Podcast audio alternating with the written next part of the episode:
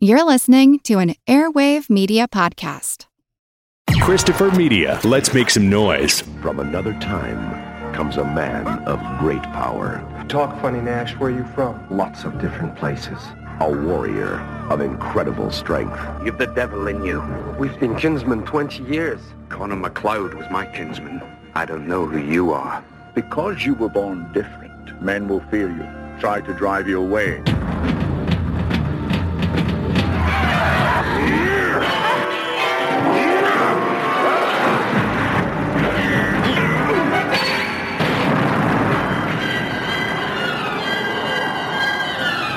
A man uncertain of his future. What you got here, Brenda, is a guy who's been creeping around since at least 1700.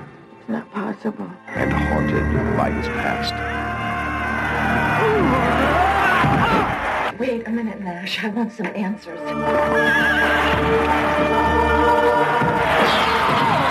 You cannot die, MacLeod. I'm Connor MacLeod of the Clan MacLeod. I was born in 1518 in the village of Glenfinnan on the shores of Loch Shiel. Now I am immortal. A hero who is about to face his greatest challenge. You will always be weaker than I. What can you tell me about a seven-foot lunatic hacking away with a broadsword at one o'clock in the morning, in New York City, 1985? Not much. For he is not alone.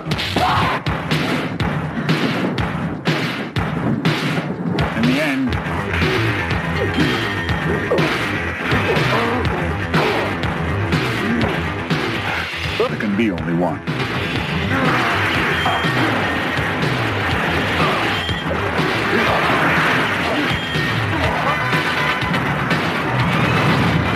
Highlander. There can be only one.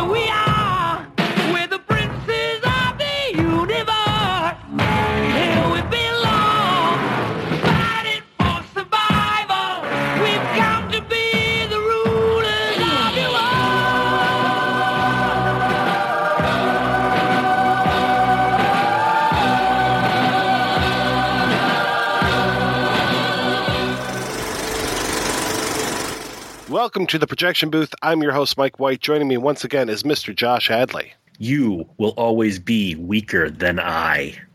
Also with us this week is Mr. Mike Thompson. There can be only one. For this, the 300th episode of the show, we are taking a look at the 1986 film Highlander, directed by Russell Mulcahy and based on a screenplay by Gregory Widen. The film was initially a box office flop. I've read reports that it, it cost about 19 million and only earned back 13 of that, but it found new life on VHS, spawning a bizarre franchise, which we'll be talking about in the second half of the show. Before we get into things, I want to warn folks that there are spoilers ahoy, so if you haven't seen the original Highlander, 30 years ago it was released. You guys have had 30 years to kind of catch up on this thing. Really, 30 years? That's crazy. Wow. Oh, anyway, go ahead, turn off the podcast, and come back, and we'll still be here. So, Josh, when was the first time you saw Highlander, and what did you think?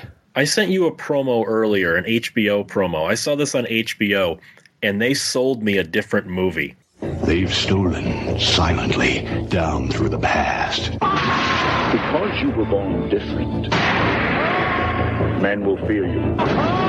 They're here now, somewhere in the present. Where are you from? Lots of different places. They're already haunting the future. So what you got here, Brenda, is a guy who's been creeping around since at least 1700. It's not that possible. They are very few. In the end, There can be only one. And they are immortal. you cannot die, MacLeod. Accept it. Christopher Lambert and Sean Connery star in Highlander. Monday on HBO. They really sell this as a science fiction time travel movie. That's what my 12 year old brain thought I was getting. And I still liked the movie, but it was not the film I thought I was going to see on HBO. Because I, I was reading Fangoria and Starlog and all that at the time, and Starlog actually had this on the cover of one issue when it was first coming out in theaters. I didn't know what it was. So I first saw it on HBO and I loved it, but because of that damn promo, I was so disappointed at first because I wanted a time travel movie. How about you, Mike? I think the first time I saw this, I had rented it. Yeah, I rented it with a friend of mine, and it had already sort of been ruined for me on a personal level because my brother got to see it in the theater and I didn't. So I thought that was, you know, like the, the, at the time that was like the worst thing that could happen because I never wanted him to be ahead of me with regard to anything. And so, yeah, I remember watching it and my friend and I were sitting there and and I, th- I think there were at least two or three different lines that I predicted as they were happening, right? Like she goes, "I'm Candy," and I just said, "Of course you are." And then he's, and then the Kurgan says, "Of course you are." My friend's getting more and more irritated, with, you know, with me because he's like, "Have you seen this before?" I'm like, "No, I haven't seen it before," but but almost, you know, it was. It, I'd seen enough things like it, I guess. But I remember at the at, at first I didn't really like it. I thought it was just kind of, it was just okay I, I don't know what I was expecting because, like Josh was saying, I, I remember that Starlog um, magazine where that that was it was sold to me, and I think this was also the year that I had some weird. I made some weird decision that I was only going to see ten movies that year, and and this would but this was one of them. So of course, you know, saving this one and then seeing it, I think I would just set myself up for disappointment. But then you know, he came back around again. It was one of those things that just ended up becoming part of my life, and for the longest time, and my wife's life too. Like it, not six months wouldn't go by where that movie wasn't on at least one time in this house. Is it true that one of your son's name is Connor? That is true. Is it true that it is a reference to the Highlander? It may not be false. It's one of those things my wife would, if if when when asked, she would say, "No, no, no, that's not true," but it's pretty much true. Are you ever going to take him to the island of Glen, the village of Glenfinnan at some point and say, "This is where you hail from, son"? Absolutely. And then I'm, and then I expect him to um, get his own uh, uh, whatever that is, whatever kind of blade that is, and uh, and lead himself to glory at some point. Was that a, uh, a claymore? Yes, correct? a claymore. A claymore. I didn't actually realize that when I was reading the first draft, and they said claymores. I'm like, I wonder what those are. and I looked it up. I saw this one. I think I have Corey Brandis to thank for this one. Uh, this was probably like junior high into high school kind of age for me, and this was definitely when the video store was a central part of my life, especially going over to.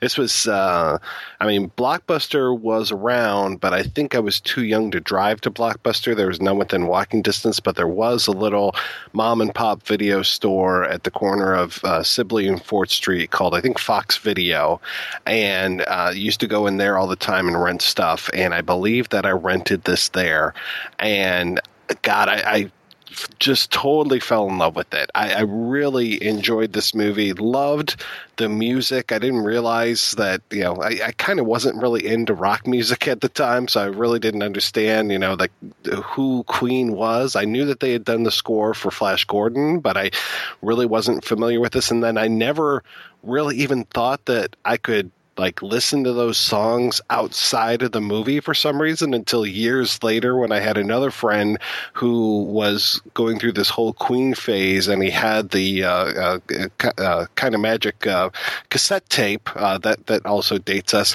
and was playing stuff from that. I'm like, oh my god, this is music from the Highlander. This is amazing.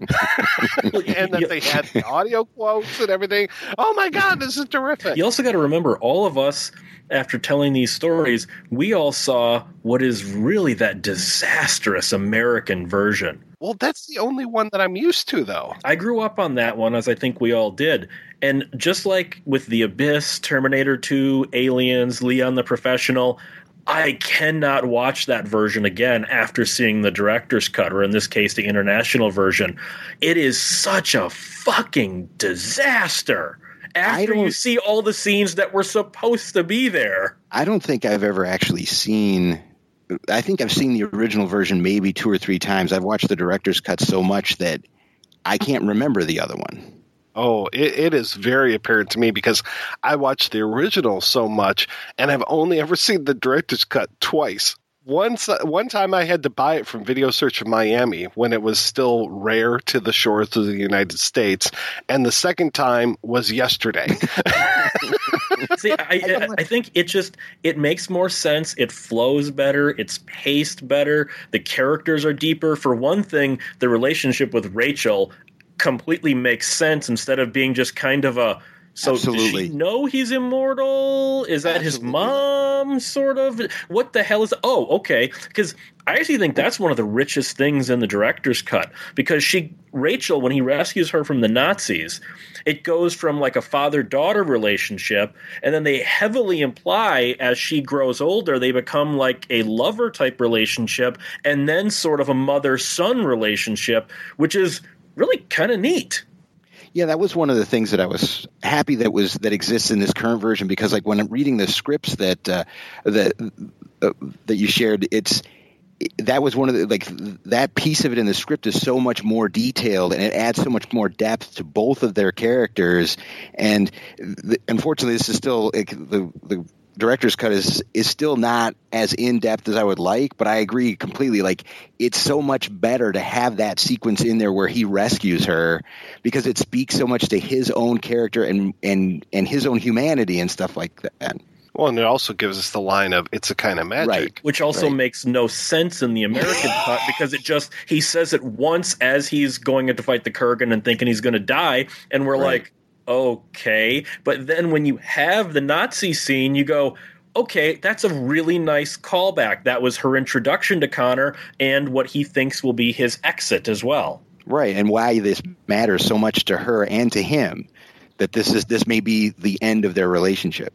Exactly. And then and then she's just I know we'll get into it later, but she's unceremoniously killed after three lines of dialogue in the fucking Endgame movie. just even more it, it was even it would been it would have been less infuriating for her to not have been there at all. Yeah, yeah, yeah.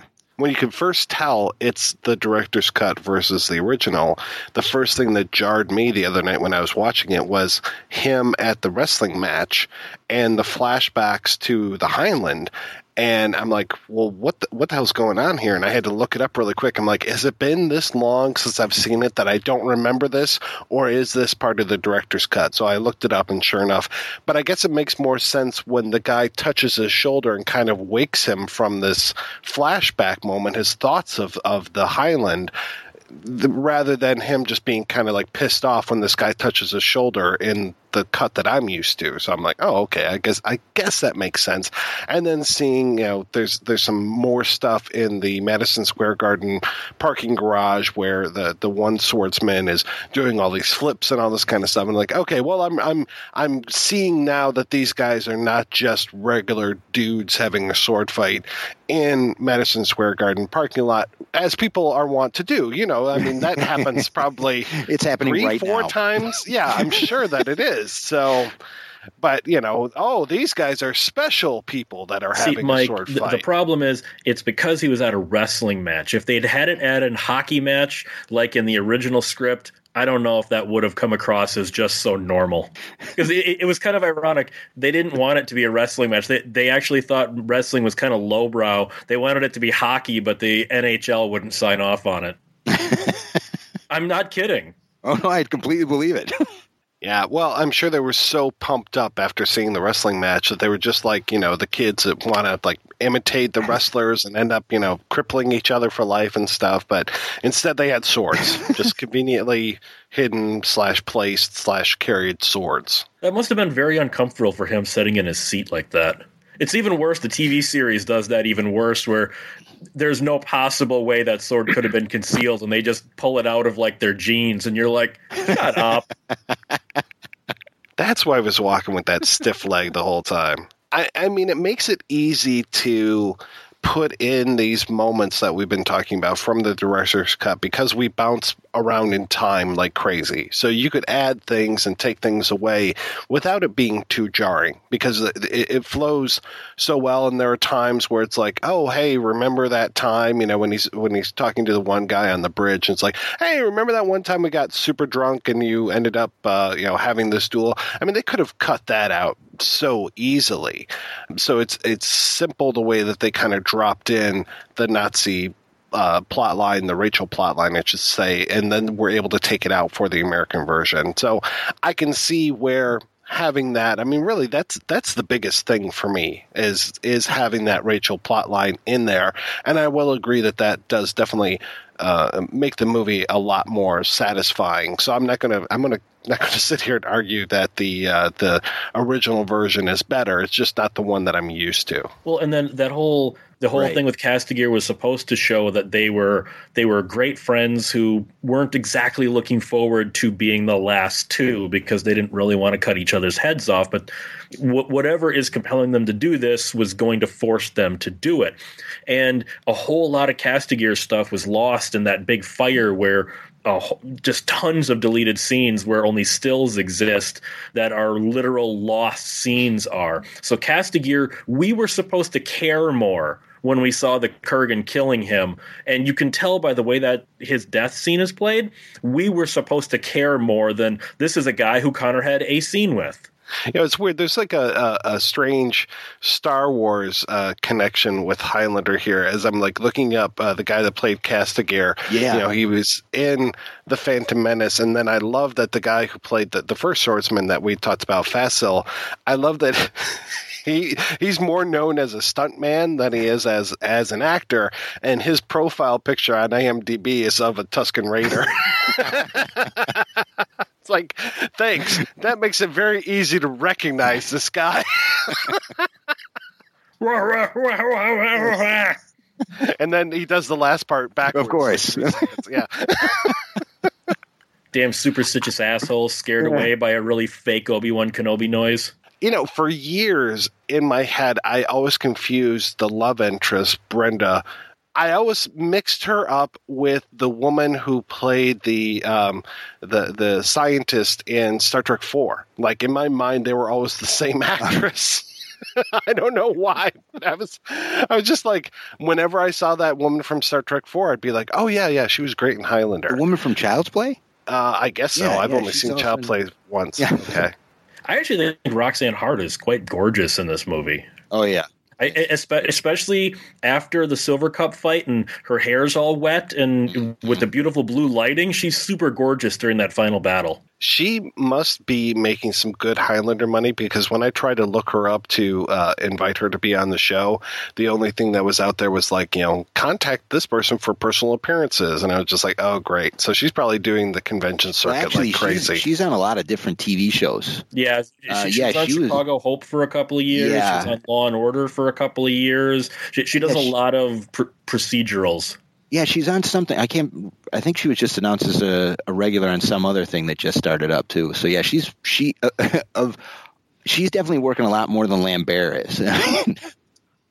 well, he's he, he does stuff here he and there. does, though. he does, but she just seems to have had a big career in TV, which kind of surprised me because when I looked her up, because like Josh was saying, like man, she is beautiful. Like where is she now? I was surprised at all just the long list of credits she had. Well, and then Clancy Brown, I mean, his career has just been absolutely incredible. And I don't know about you, Mike, but I mean, he's in my life almost every single day with Squ- SpongeBob SquarePants. You know, I think when I watched uh, Highlander once when it was on Joe Bob Briggs, and I think I seem to remember him Joe Bob talking about how Clancy Brown when he was the Kurgan was in character, insisted on being in character all the time. And so I just imagine him when he's on the, you know, when he's working on SpongeBob SquarePants, he's he's Mr. Krabs all the time. So he has to be called Mr. Krabs. He has the same voice the whole time. it's just Anytime he sees like a nickel He roll goes- by, he goes- he's chasing he after goes it, completely crazy. skittering after it on little. Donate to the children's fund? Why? What have children ever done for me? I don't care about the children. I just care about their parents' money. See, when it comes to Clancy Brown, other than Highlander, I'm always going to remember him as John Danziger from Earth 2. for me, he'll always be uh, Rawhide from uh, Buckaroo Banzai and uh, and Zim from Starship Troopers. Oh God, so good in that. And then God, I mean, he was so awesome in Carnivàle. I loved him in that, and I'm still so pissed that they cut off that fucking series. he was he owned that series. I mean, he did so many great things. I mean, fuck Nick Stahl. I mean, he was supposed to be our protagonist, but I'm all about Brother Justin in that one. It's just like he was so awesome. And then you know, of course, like so many people know him for being in um, The Shawshank Redemption, where he was also amazing. I mean, it's funny when I look at his stuff, it's like I know that I love him as an actor. I'm always a fan whenever I see him in anything. But then when I think about it, it's like, well, he's only got like five or six roles, and we've mentioned pretty much all of them that that stick out for me every single time. Where it's just like, oh yeah, yeah, he's he's fantastic in that. And the other one that I always go back to is John dies at the end. I loved him in that one. Or, hang on, have you guys ever seen one of his very first roles where he eats his own booger and some green beans in Bad Boys? No, I can't say that I have. Uh, no, I'm talking the Sean Penn Bad Right. Boys, not the Michael Bay Bad Boys. Yeah, he, he wants to show how tough he is in this boys' prison. So he picks his nose, rubs it in the green beans, and eats it to show how tough he is. and, and and then and then Sean Penn beats him into submission with a pillowcase full of Coca Cola cans. Sean Penn beats Clancy Brown into submit. That just seems ridiculous to me. It was the early '80s. I mean, you I know I understand it's what had to happen, but it just I, I'm having a very hard time accepting it in my mind because Clancy Brown always seems like this giant force. He's in Hail Caesar, and so is Christopher Lambert. um, both of them only briefly, and they don't interact. But even even then, Clancy Brown is he's just maybe like two or three scenes, but he's so good. You know, funny thing about Clancy Brown, he's actually only five foot four. He just portrays height. He's a very method actor. Exactly, it's just his presence is overwhelming.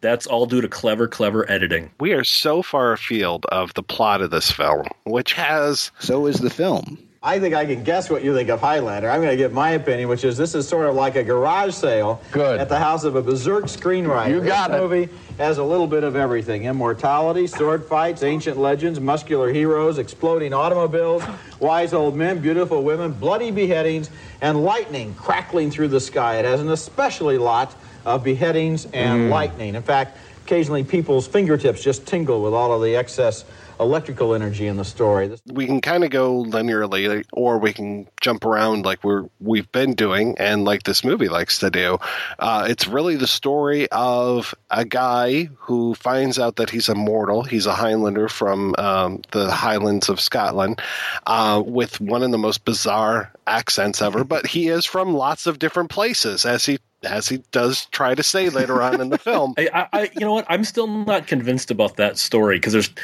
some people say it's because Christopher Lambert. This is one of his first Eng- English language roles that he couldn't master the the languages. And then on the commentary, they talk about how see he's traveled the world so much he's absorbed everyone's accent. So they specifically asked him to have no specific accent. And I'm like, I'm not sure I'm believing that. Yeah, it's it's it's a nice idea, but I'm pretty sure he was just still working on mastering English while he was making this movie. You talk funny, Nash. Where are you from? Lots of different places. it's just kind of funny when you hear all these very authentic sounding Scotsmen speaking, and then Christopher Lambert kind of in the mix. And yet, ironically enough, the one actual Scotsman on the cast they cast as an Egyptian Spaniard. right. because why the hell not at this point, right? Makes a lot of sense. You could have been using him as the dialogue coach, but no. Well, it, it also He was only there wonder for two weeks. That also makes me wonder about Ramirez. Okay, if he says he was originally Egyptian, I highly doubt his name was Ramirez when he was Egyptian. Well, he's been around for 2,000 years. I mean, this is just the name that he finally settled on, I would imagine. He's also from lots of different places. Lots of different places. So the Highlander, Christopher Lambert, Connor MacLeod, ends up realizing that he cannot be killed. He's driven out of his village because people think that he's a witch, and he ends up meeting this woman Heather, who uh, he will soon outlive. Um, in a, Way a better couple than of- his first wife. Yeah, oh, Well, I didn't think she was his wife. She was just like his love interest. Not enough bad happened to her. the first person to turn against him. Yeah. Driving this guy out of the village and everything. Yeah. But yeah, Heather is fantastic. And it's around that time that he ends up meeting Ramirez, as we talked about, played by Sean Connery, who comes in and for no really good reason. I still don't understand why any of these guys are friends with one another. I guess if you're going to be immortal, it's good to have a buddy. that was one of the things I found kind of interesting in the. I think it was the draft that wasn't written by. Was it Widen? Um, where they kind of explained that. That draft actually tried to explain a lot of things. I thought, and some of it, some of it was successful, but it was it was about like, look, we have to. Some of us are not good, and we kind of have to stick together and deal with the not good people, and then we'll we'll deal with each other afterward. So that made sense in that draft, but yeah, none of that is in the movie. The TV series kind of retcons that a little bit and tries to explain that as they they have sort of an instinct to along with what Mike said there to kind of protect the newbies because you don't become immortal until you die what they call the first death. So, like the TV series has a 12 year old that's an immortal. He died for the first time when he was 12, and he's like a thousand years old. So, what kind of hell did he have to live through as a 12 year old forever? And that when an immortal encounters someone who will be immortal, they can tell kind of the same way they have that sense when another one is around. And and they they kind of have like a parenting instinct if you will. The tv series very much has lots of that of you want to take on your little apprentice or it just kind of is a way to get characters to interact and it's really cheap whichever way you want to go I will put this out on the table right now. I refuse to watch the TV series. I refuse to watch anything past Highlander 2. I'm not going to use the C word. I'm not going to say canon, but to me, they just don't exist. Because after the abortion that Highlander 2 was, I will not go any further into this godforsaken realm. So let's let's try to stick to one for now, and then we can go into that that hellhole uh, in the second part of the show. I'm just saying that the TV series did attempt to explain your question, but I don't care. Fine. I don't care about the TV series. Fine, I'm just saying that they did kinda. I don't care. Fine, that's all I'm saying. So let's talk about the the screenplays here because we have brought this up a couple times. So it was originally written by Gregory Widen, and Mike, did you have a chance to kind of go through that one? Oh yeah, I, I read all. I read those three. I was uh, unsuccessful in finishing the the the the script for Highlander two.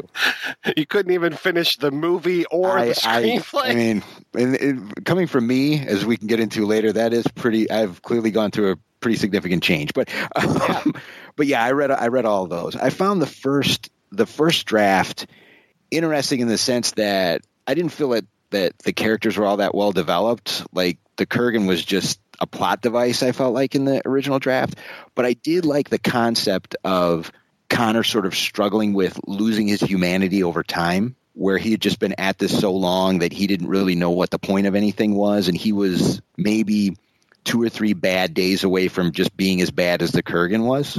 I don't think they did they not mention the I don't think the quickening was mentioned in that draft at all, was it? I don't think it was. No, because like in the in the other draft that were which was when the other two writers uh, attempted it, then that that's when the, the quickening was introduced, and that one felt a little bit felt much more fleshed out to me. And also, mm-hmm. but but there's like I think it was like page right around page sixty when they were exp- when Ramirez is explaining what the quickening is and all this kind of stuff, and I'm like, oh, they're they're they're trying to pull this together, but this is getting a little too midi chlorian for me. so let's just let's the, the third draft, which was pretty much the movie. I was like, okay, this is I'm a little more comfortable with this. Yeah, Widen's draft was interesting because it, it, really focuses on the the Brenda character in that one. She's called Brenna, yeah. and the way that she is investigating Connor, who in that one is Russell Edwin Nash, and really trying to find out. I mean, that really focuses on the whole thing of how he would assume the identities of these uh, children that were killed in childbirth and stuff. And just, I mean, we have a little bit of that in the final product, but I mean, she really goes into it. And it's this whole thing of her investigating this stuff when she really shouldn't be investigating. And I think it's what uh, Garfield is the other detective who mm-hmm.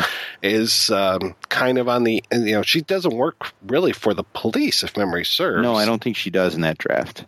Right. So she is really on the outside. She's really doing this investigation all on her own. Well, she's driven more by like the sword, I think, in that draft, right? Exactly. Which, which again, kind of is still in the final version, but again, it, it really kind of, I mean, she makes a reference to uh, the sword shouldn't exist, right. and finding this sword is like finding a 747. Right, or a thousand years before the Wright brothers flew. I think was the was the, was the line. I couldn't believe that actually made it all the way to the final product. but they never really kind of like go into why that sword would be the way that it is. I mean, I suppose Zeist. Ramirez talks about that at one point when he he talks about his one his one wife, his last wife, and how it was her father who made it, and he was a genius. So I felt like that was just his way of saying like he was a genius. He was ahead of his time, and that's how that happened. Am, am, I, am I the only one that, when watching this movie again, when that scene came up, I just I just pictured Sonny Chiba sitting in a room folding the mail. yes, that was the Hattori Hanzo. Of course. thing, Yes. that's what I that's what that's, that's what I pictured, and I'm like, you know what? That actually works in a strange way. so yeah, he's not even the Kurgan in that first draft. He's the knight. Right. And you're right. Connor is, or or Nash is. He doesn't care about innocent bystanders at all, and that that's one of the things that that Brenna is on his ass about. Is like, hey, this guy just killed three people. Don't you care? And he was like. What do I care? I've been, yeah, I've seen so many thousands of people die over the years. Yeah, what? Three more? Who cares? They were going to die anyway. Eventually, I'll still outlive That Connor that Connor MacLeod would have never rescued Rachel. No, No, no. that's true. He never would have. And I don't even think there is a Rachel in the story. No, there's not. Because like a lot of the end of that draft is is the two of them trying to like he it trying to create his new identity that he's going to assume you know where she, he's going to transfer all the money to her. I remember reading that like this is so much more important right now than the fact that he has to go kill this guy and win the prize and everything. Like we're spending so much time on these legal aspects of this. It was I just found that really odd. Law and Order, yeah, Highlander. Reading that second draft when when uh, Peter Bellwood and Larry Ferguson came in, yeah, it was just it was night and day, and it was like, oh, okay, this is this is the movie I know, and they did have some of that, you know, kind of moving around in time. You know, the first Highlander was not a linear story, and he even had some of the um, kind of the match cuts of things from one to another, though nowhere near what Mulcahy would do in the, the final film. And that's one of the things that really stood out for me is the way that we when we go back and forth in time, there's usually a device. You know, it's God, like those coming edits out. are so beautiful. Are you being sarcastic? or No, not? I, I, I, I mean it. Mulcahy's edits, you, you can see his music video background coming in there. The, the the way the way he would edit like through the water of the fish tank up through the Mm-hmm. lake and then they're in you know old Scotland and all that. Those are some gorgeous edits. Yes, I agree. And that was the thing that really took this movie from what could have been like a sword and fantasy kind of thing in 1986 when I first saw it on video. I was just like, wow, that was really cool how they did that, which is kind of remarkable to, remarkable to me that I even realized that that was happening when I was what 14 years old but i was it really it, it stood out so much for me that that was one of the things that i've carried with me for all this time of like wow how wonderful those edits are Yeah, because it was it was very unique and very original how they how they did it. Which again, like I said, go back and watch some of the music videos Mulcahy directed before that, or even the movie Razorback, the the Aussie movie he did. You can see a lot of that style. He he seems to be the kind of guy who, when he's directing, eh, you know how when you're directing, you you'll go, this doesn't, this won't cut together, or this will cut together with this. He looks at what can I use in the scene to make these cut together. Right. That's a beautiful eye. There's one also where I can't remember what they're focusing on, but then they just pull out, and it, as they're pulling out, you realize it's right on Connor's eye, and then it just comes out, and his full face comes in. That that's the one that I'll always remember. i think that might be one of the first ones that we Yeah. get with yeah really breathtaking Well, and then you, you also have like the, the where where he's showing Brenda how he's immortal, and they're just spinning around the room multiple Mhm. times around that that gorgeous circle couch. That Yeah. scene actually was so unique it made the cameraman throw up. I'm not joking. The cameraman got vertigo from how many times they had to spin around. at the heart of this movie is a good guy versus bad guy connor macleod throughout history and then the kurgan played by clancy brown. And the kurgan god i love the kurgan.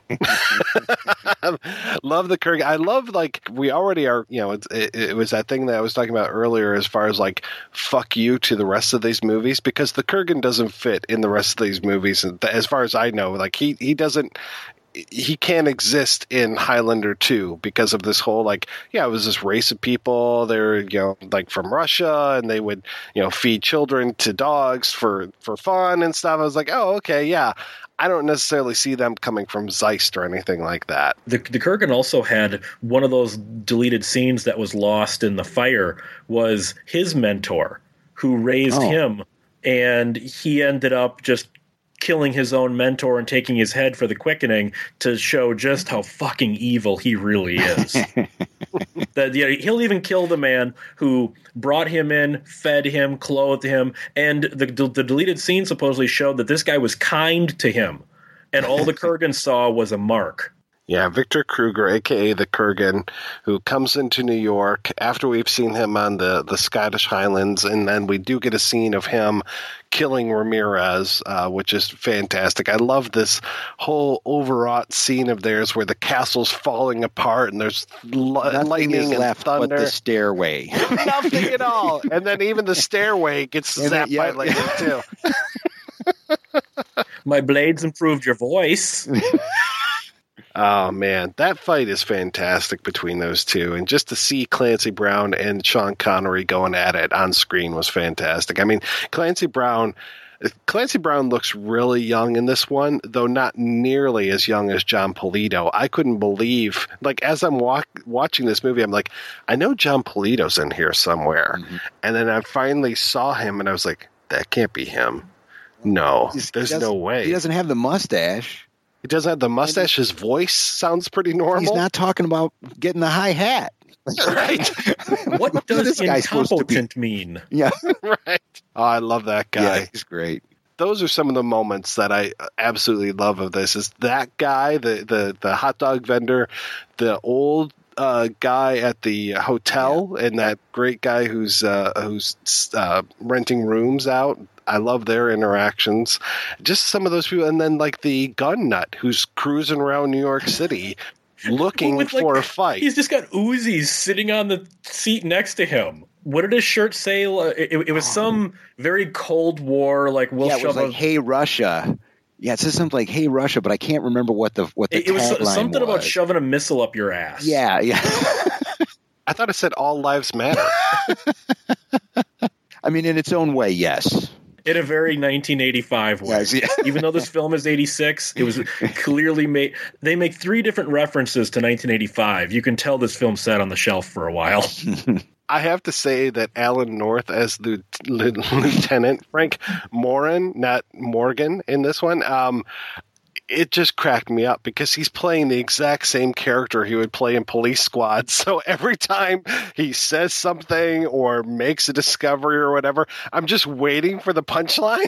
I, I, I noticed that too. I, I, I'm like, when are they going to freeze frame? And it's just all the actors standing still. Wait, I was just waiting for him to say, "I don't know, man. If we can't figure this out, Drebin's going to be on the case." Have you uh, seen or heard from Eddie since he's been released?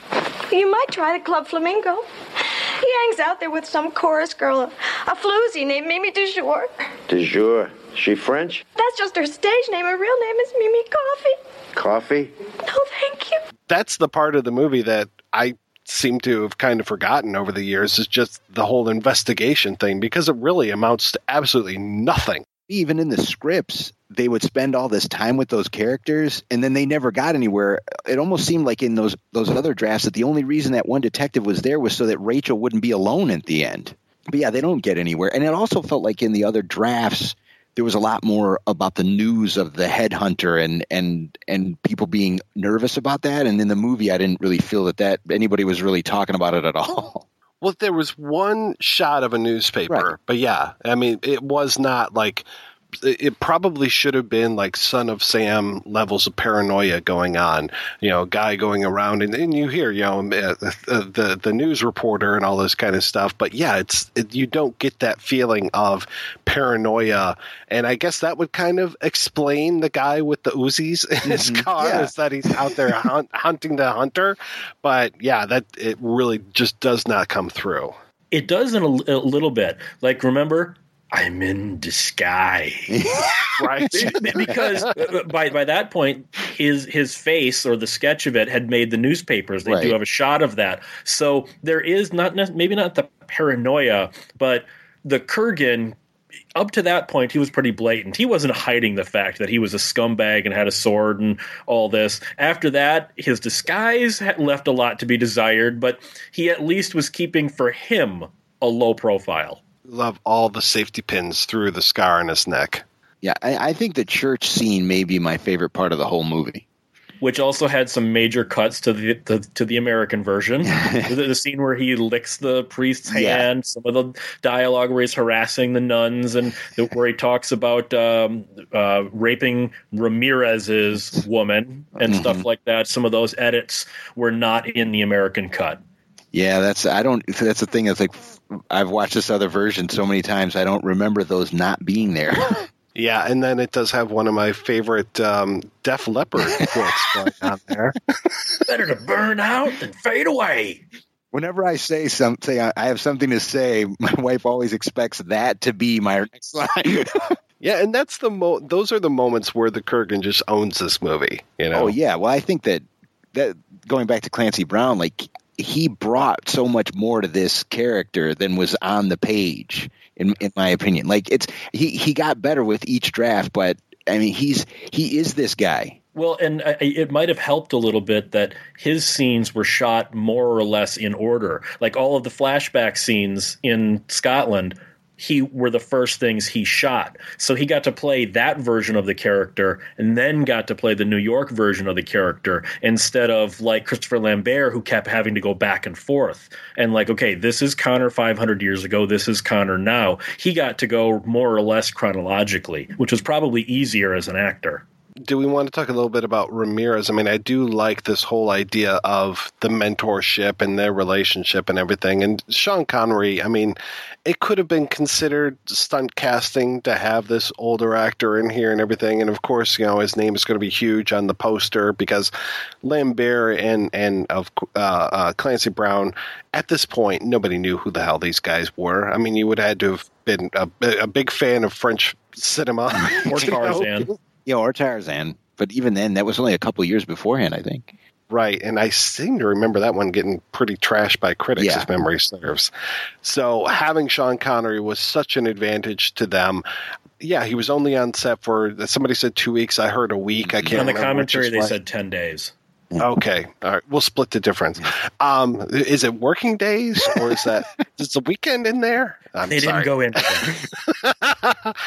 but God, I mean, he is fantastic in this small little role. He just when he's on screen and he just casts this long shadow over the rest of the movie, uh, absolutely terrific.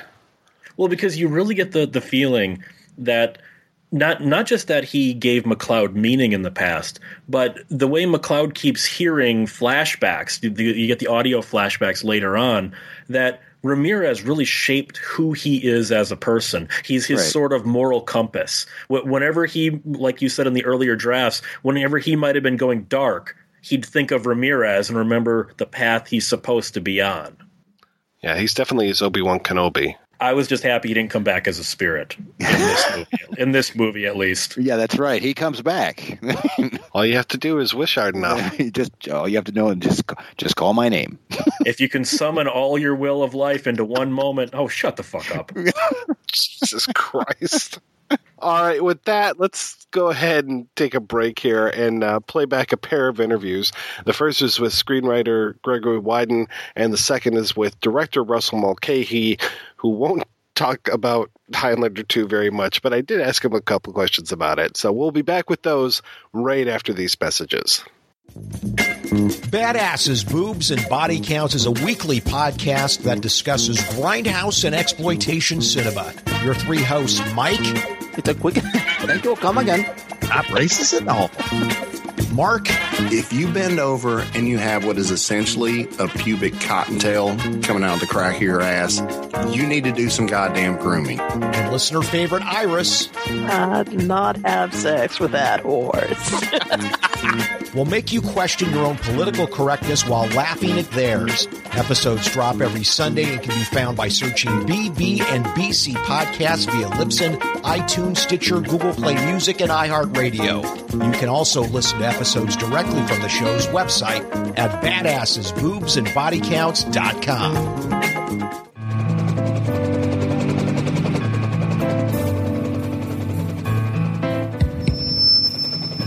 Attention, attention. Are you a fan of MASH, one of the most groundbreaking television series in history? Then take a listen to the MASH 4077 podcast, where hosts Kenny, Simon, and Al discuss their thoughts episode by episode. They will also share with you some little known behind the scenes information, trivia, and so much more. So come and find them on iTunes by searching MASH 4077 podcast or online at www.mash4077podcast.com.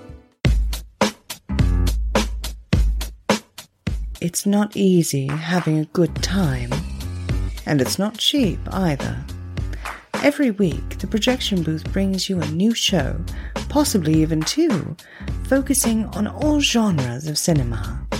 If you've sat through the seven hour Conan episode, the six hour Star Wars episode, or even the hour long Superbman episode, you know that Mike and his co host put forth a lot of work into researching the movies, tracking down the interview subjects, and putting together one of the best podcasts on the internet. Now, I'm asking you if you can repay all that hard work by giving back to the projection booth. The show has a Patreon fundraiser at Patreon. That's P A T R E O N dot com forward slash projection booth. You can donate as little as a dollar a month. That's $12 a year. At least 50 great shows and two terrible ones. That's the price of two matinee tickets. Now, isn't the projection booth worth it? Once again, that's patreon.com slash projection booth. Donate today. It's the right thing to do.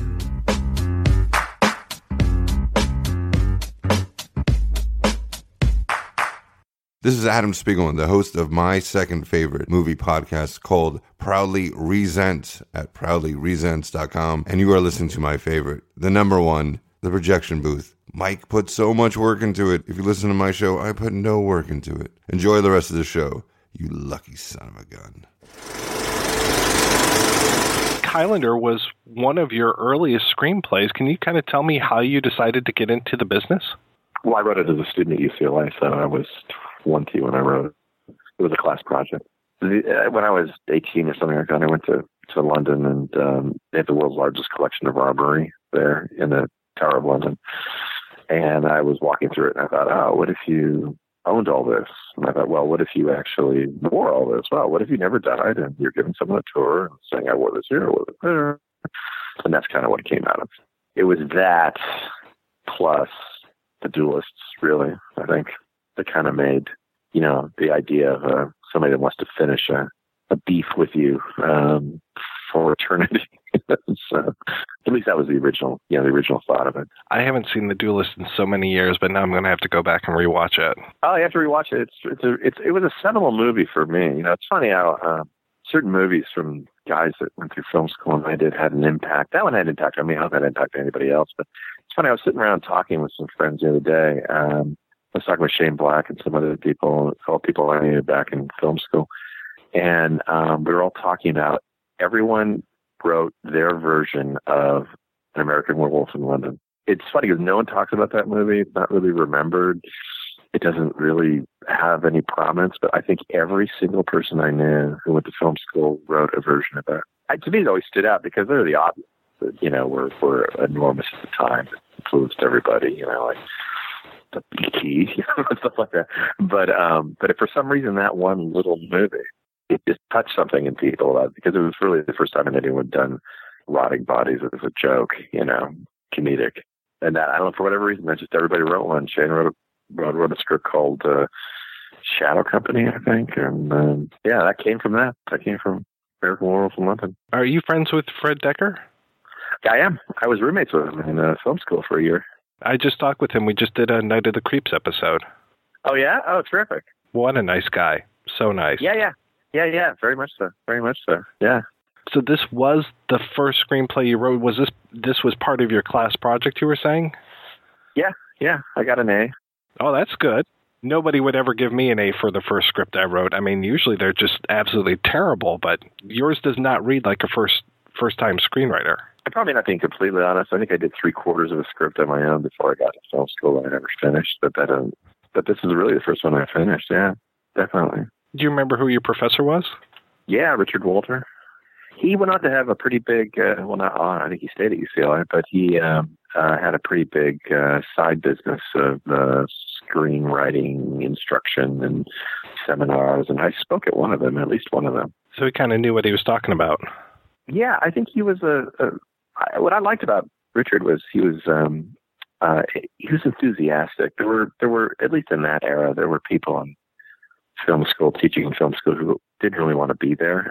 you know, they wore their uh, what was you know kind of on their shoulder, and um, either they thought commercial filmmaking was you know was was a sellout, or they thought that or they had their own frustrations with their own careers or whatever. And Richard seemed to actually have enthusiasm. I mean, I think that his enthusiasm for Highlander had a lot to do with me deciding to go out and doing something with it. I mean, I'm not going to say it's the equivalent of, you know, Tabitha King throwing Carrie in the trash can, uh, rescuing it out of the trash can when Stephen King threw it in there. But, but, you know, if he'd said it sucked, I might have thrown it in the trash can. I don't know. I had no sense of myself then. So I think it mattered to me that he reacted so enthusiastically. Well, the other thing that misses a lot, like I'm involved in this organization called Equinoxe, which is a European-based organization where um, they bring uh, screenwriters together with, um, well, it's screenwriters on both sides, but but the European side of it tends to be more emerging screenwriters, new screenwriters, and they bring more um, seasoned screenwriters, a lot of them from the United States, over and you sit in a castle and drink wine and talk screenwriting and read their stuff for a week. It's a really great thing. It's a blast. But one of the things that's really great about it, I realize, is that the, the outside of Equinoxe, I've never experienced it outside of film school, which is the idea of someone who is a neutral observer, you know, who doesn't have a dog in the fight, that isn't your friend, and isn't wanting to be in business with you, is just reading the material and giving you notes. Just hey, this is what I think. Take it or leave it. And that you realize that that's a fairly rare thing, and it, it's a really great thing if you could find that. It's one of the most valuable things, really, in film schools. You could find that in a professor that's, you know, assuming that he's not dealing with his own or whatever, but, but, um, but, uh, but theoretically someone that doesn't have an agenda. You know, their only agenda is give you their opinion. You know, they don't know you. They're not friends with you. They're not going to work with you. You know, they're just giving an opinion because you realize that's really hard. You go out in the world and you try to find un, well, I guess what's what I'm looking for pure, you know, opinion that's not colored by relationship or with by business, you know, and, uh, um, and you realize that's really hard. And and on top of it, hopefully someone knows what they're talking about. You know, that's hard. You know, and it's funny. I was just doing the Equinoxe thing. I realized, wow, this is really a rare, rare thing. And you know, good for these people. I, I wish I could be on the other end of it. so, so. No, that, it's always good to have somebody that can call bullshit on you. Yeah, or just you know, yeah, who just it's it's just an unfettered opinion. It's just it's it's a rare thing, really if you if you're lucky to get that, I think it's one of the of the positive things about film school. That and uh, I would say, uh, well, the the forum that makes you write, you know, because like obviously, write, you know, to be the writer, you got to write. So a, a situation where you have to write, and then also I think probably the relationships you make there will often stay with you your whole career. Because thinking about going to film school in LA is nobody moves, right? Because yeah, I mean, at least not initially, you know, because the business is here. So um, friends you made in, in film school, you're friends with 20 years later. Uh, you still know, you know, and uh, that can be a great resource as some of them become studio executives, some become agents, some become other writers, you know. I mean, um, you look at Fred, you know, Fred's did uh, that television pilot for Amazon and he, he's doing Predator and, you know, his that's through his relationship with Shane and he knows from film school. Well, can you tell me kind of the story of once it got picked up and what ended up happening with it? Well, I, I got an agent, and my agent sent it to a production company, and they eventually set it up with a finance company.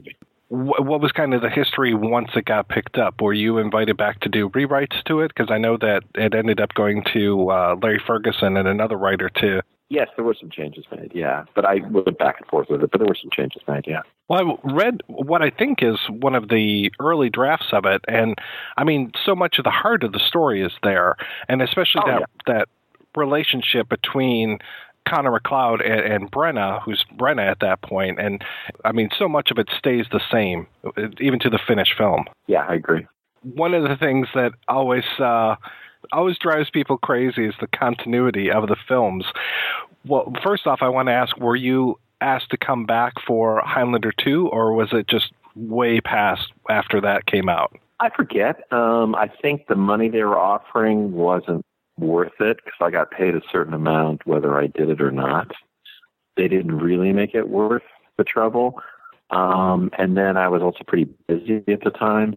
I believe I could have, but as I remember it, but I didn't do it. At the time, I just didn't. I just didn't want to, you know. Um, so I didn't do it. So I, I had nothing to do with any of the sequels, and I got paid for them, but I didn't. Um, I never. I, in fact, I've never seen any of them to this day. So. That was going to be my next question, as far as if they drove you crazy or not. Uh, well, I know they drove fans crazy, so but um, no, I never, I never, I never saw them. No. I, I know that you know one one of your your biggest screenplays is Backdraft, and that's kind of based on some of your personal experiences. Were you a firefighter before college, or or after you got into school, or what, what was the timeline with that? During college, wow. Uh, during, during, yeah, yeah. That's amazing. You so you were firefighting and schooling at the same time. I was, I was, yeah, yeah. There used to be a girl sat next to me in class that would sniff my hair to see if I'd been in a firefighter. Was it a good way to pick up girls? I guess I don't know. I don't remember really. I mean, it was you know, it, certainly it's what people remember about you. I mean, I would go into meetings in Hollywood, like, oh, you know, because it's kind of an unusual job. Is there a character in Backdraft that relates to you very personally, or are you kind of every little piece of those characters? Not so much. I mean, in the sense that I mean, I'm not. I didn't have William Baldwin's problems in the movie, but he, he's a spectator to it, and obviously I was that. You know, young fireman. So I guess I guess I'd have to say Billy Baldwin, but that's pretty incomplete sentence. Really. Rather him than uh, uh, Scott Glenn or um, oh god, I'm trying to uh, Donald yeah, Sutherland. I, I suppose. Yeah, that's good. Yeah, that's good. I didn't, I didn't kill anybody in the fire. It's not intentionally. But, so yeah, it was. Um, I mean, a lot of it was just experiences I had while I was um, that I witnessed, that I saw. You know, um, while I was doing it. I mean, mainly, and that's mainly the verisimilitude of it. You know, I don't think what people really remember about Backdraft, I think, is the um, atmosphere of it and the, the sense of um, reality of the day to day life of what they're doing. I don't think people necessarily really remember the plot. And I think that um, that part of it, that kind of realistic sense of it, definitely came from just bits and pieces that I experienced when I was doing it. Can you tell me, how did you get involved with Space Rangers? Uh, the producers of it uh, produced Backdraft. Or I guess that was before Backdraft. So yeah, uh, they I knew them um, because I'm trying to remember how I knew them, but oh, I, I know what it was. Um, I had a TV deal at TriStar. Um, they were doing a pilot for TriStar that needed a rewrite, and TriStar asked me if I would rewrite it, kind of a brief polish on it. And I said yes, and then I got to know them, and then I tried to help them on the set of the Kiss was a movie that Pen did I was kind of brought in pretty late, and so it was really hard for me to make any real changes to it because most um, it's very common with first-time directors that if you come in just moments before production begins and make suggestions, even if they're good ones, um, they're often will panic that if you know they pull one brick out of the wall, the whole wall's going to come down somewhere else, and um, and so there's a real reluctance to make changes. So I probably came in too late to actually affect anything. but but um, that that relationship though was still a positive one, and um, uh, and I think from that they had that TV series, and they asked me to go on to one just for fun. I just did the one. I wasn't staff on the show or anything. I just wrote one episode, went in and out. I didn't. Um, I, I wasn't like a part of the development of it or anything. And I'm trying to get the timeline straight too, as far as Tales from the Crypt and The Prophecy, because you directed both of those. Was Tales from the Crypt your first directing experience? Yes. What was that like for you? Yeah, it was fun to work on. It was interesting to see. It's like a little. It was interesting. It was just an interesting experience because it's an anthology. So even though it's a TV show, every time they sit down and make another one, it's like making a little movie because all the sets are different and all the cast is different and everything's different. You know, so it's kind of an interesting way to go about doing a show. And then, can you tell me how the prophecy came along for you? I specifically wrote a movie that I could direct, meaning I wrote a movie that could be done for a price. And so that was the idea. So I did that. And that's, that's, that's why I did it. I mean, you know, I mean, subject matter is interested me as well, obviously, but I mean, but that why I wrote that movie then um, was for that because a lot of the stuff I was running was pretty big budgeted, and um, and this was something I figured somebody would love to direct. It's remarkable to know how much the prophecy cost because it looks so lush and just the the I mean from the first shot it looks terrific and it just goes on from there. Yeah, we had a couple of great cinematographers, and I think the choice to shoot it on um, on I think it was shot on Super 35, I think, same as Backdraft, I think. Um, that really helped. Yeah, there was a lot of effort went into lighting and, and locations and stuff, and uh, yeah, it had a really good look. I mean, effects are a little a little out of date on it, but uh, and yeah, for a three million dollar movie, I mean, we'd be we're pretty limited in that sense, but but um, I, I the, the digital effects, the practical effects are pretty good. But yeah, we had a we kind of lucked out that one. It must be a good feeling for you to have these characters that you create, both with the prophecy and with Highlander, kind of have their own lives outside of that. I mean, I'm hoping that that helps parlay into some, hopefully, some good royalty checks at the end of the day. Oh yeah, sure. I mean, the prophecy, like Highlander, I really didn't have anything to do with after that. Though it was a friendly relationship. The Highlander, I never really understood where they were going with it after that, so I just kind of disassociated myself from it. I spent a part of my life introducing myself as um, instead of introducing myself as Gregory Widen, I went as hello, I'm Gregory Widen. I didn't write Highlander because people were really upset by it. But in the case of Prophecy, I, I had a friendly relationship with the producers, and you know, just Miramax wanted to just keep chucking them out as directed videos, and I just wasn't interested in actually writing and directing that. But but I stayed on, and I think I wrote a couple of scenes in the second one. But I was friendly with everybody, and um, you know, stayed on, and I mean, I got paid, you know, the sequel payments and the producer payments on the sequels. So, so yeah, yeah, I did, I, I did get paid for it. Have you seen these short films where they're kind of mixing the prophecy with the Hellraiser stuff? No, I haven't. Uh, you mean like on um, YouTube or something? Mm-hmm. No, I haven't. What's it called? Uh, there's Hellraiser Prophecy, and then there's Hellraiser Deader Winter's Lament. And I was like, what the heck are these? And I looked them up, and I was like, okay, yeah, it's kind of uh, a Clive Barker, Gregory Widen um, mashup. A funny story about that. When I was the prophecy came out, they sent me to uh, the Fangoria con, uh, convention in New York, and uh, to present, you know, like a fan based thing where I would get up on stage and talk about the movie, and they show a clip or something like that. And, and Clive Barker went on before me. I can't remember what movie it was. It was was it Mountains of Madness or something about the book, something about an evil book. I can't remember. Anyway, I was going on after him, and he went on. He went on before me, and he was just amazing. I mean, he strided up and down the stage, and you know, announced "You will live forever," you know, and stuff, and the audience is just swaying. It's like a rock concert. You know, they love him to death, and I'm like, oh god, I gotta follow this guy. And so he goes off, and then I go up on the stage, and I'm kind of like, oh, I have this little movie prophecy, and uh, you know, and here's a scene from it. And I felt really like, you know, just a huge disappointment. I come back off the stage, and I'm and I'm talking to the MGM people who had the Clive Barker movie, and um, I'm like, oh man, that guy was amazing. I just feel like I totally got blown off. And they all go, yeah, but we wish we had your movie. so that was kind of funny. That must have made you feel a little good, a little better at least. So I know you haven't seen the Highlander sequels, but it's almost like every one of them is trying to undo the things that you did, like basically explain all the stuff that isn't explained in your movie. Yeah, my relationship with Highlander is weird, just because um, you know it's an extraordinarily popular film, and you know the producers obviously and the director have something to do with that. I mean, I, you can't just cut them out. And you can't just say they're responsible for the bad things in it. You know, um, they took this movie and whatever it was, the Lucky Bolt of Lightning or whatever, but it just is remains this, you know, phenomena since. And so you you have to give them some credit. And so they went off and did what they thought would be a sequel. I, I, I it made no sense to me. You know, I had a friend of mine that actually had a hold of the script before they shot it, and he tried to read it to me, and I kept telling him not to read it to me because I didn't want to know. And, and finally, he looked at me and just and he goes, "They're aliens." I went, "No."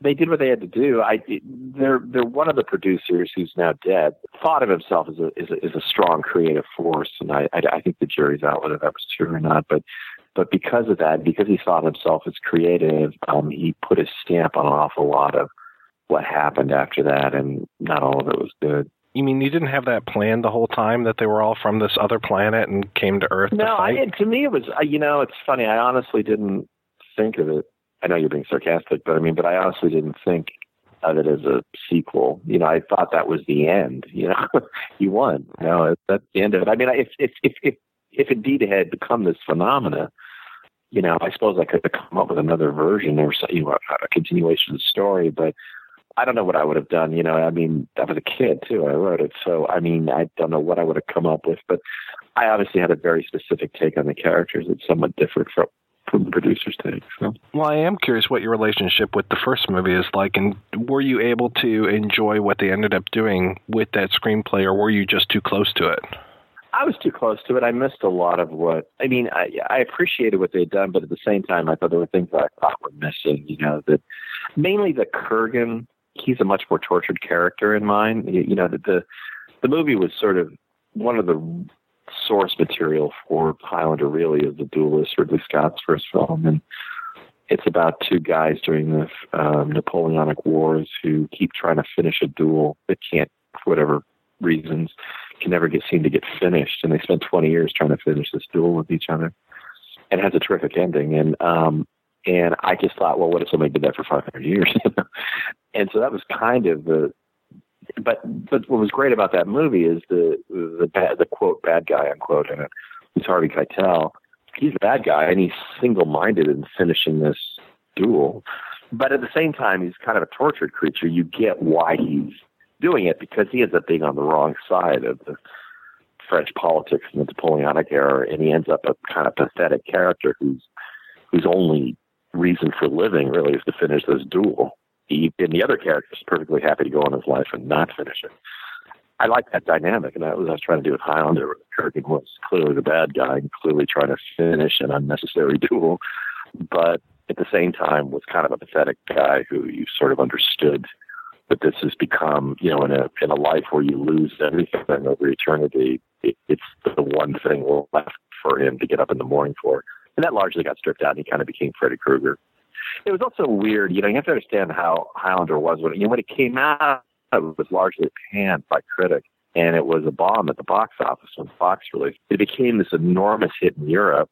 My theory was always because it was dubbed, so you didn't hear Christopher Lambert's accent, but it became this phenomena in Europe, and then it was rediscovered in the United States on video as a um, as kind of a cult film. So, so when it first came out, at first I kind of thought like, well, you know, I guess I was right because nobody liked this. But then it became this this other thing. Now I know that you wrote um, Blood Makes Noise in 2013. Was that your first novel, or had you written stuff before? No, first novel. So what was that like going from screenwriting into novel writing?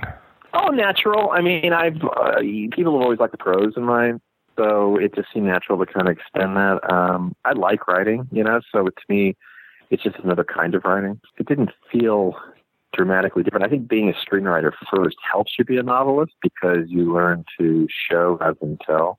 An awful lot of um, respected novelists with murder. You know, they just say everything rather than show it. How did uh, Green Sails, the TV movie, how did that one come about for you? Uh, same guys, the head, the former head of um, TriStar TV, became Columbia TV. Uh, he called me up. Um, basically, it was one of these weird things where in Germany, you're not allowed to have product placement in television in Germany.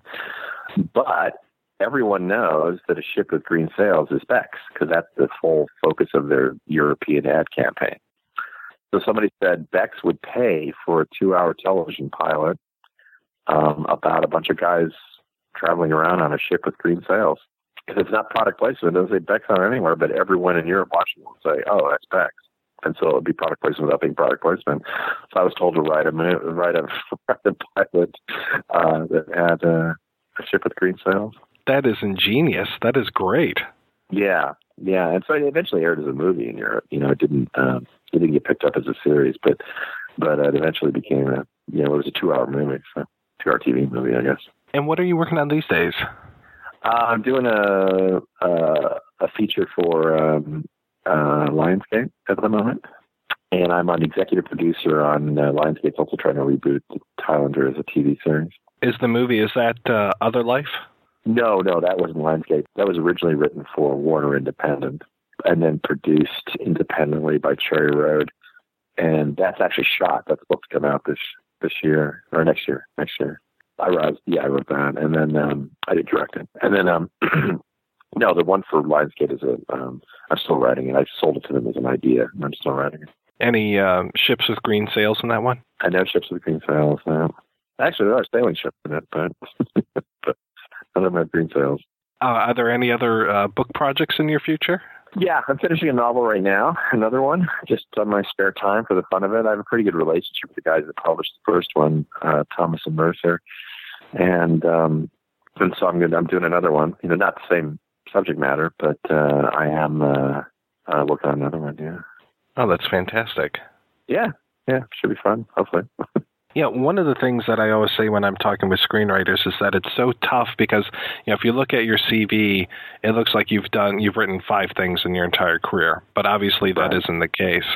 What what are some of your funnest projects that you've worked on over the years? Well, satisfying be if they got made. So, um, uh, you talking about the ones that didn't get made or the ones that got made?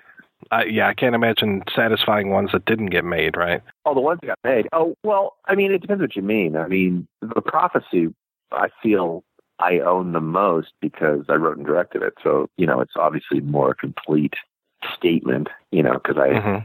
I handled both jobs and that.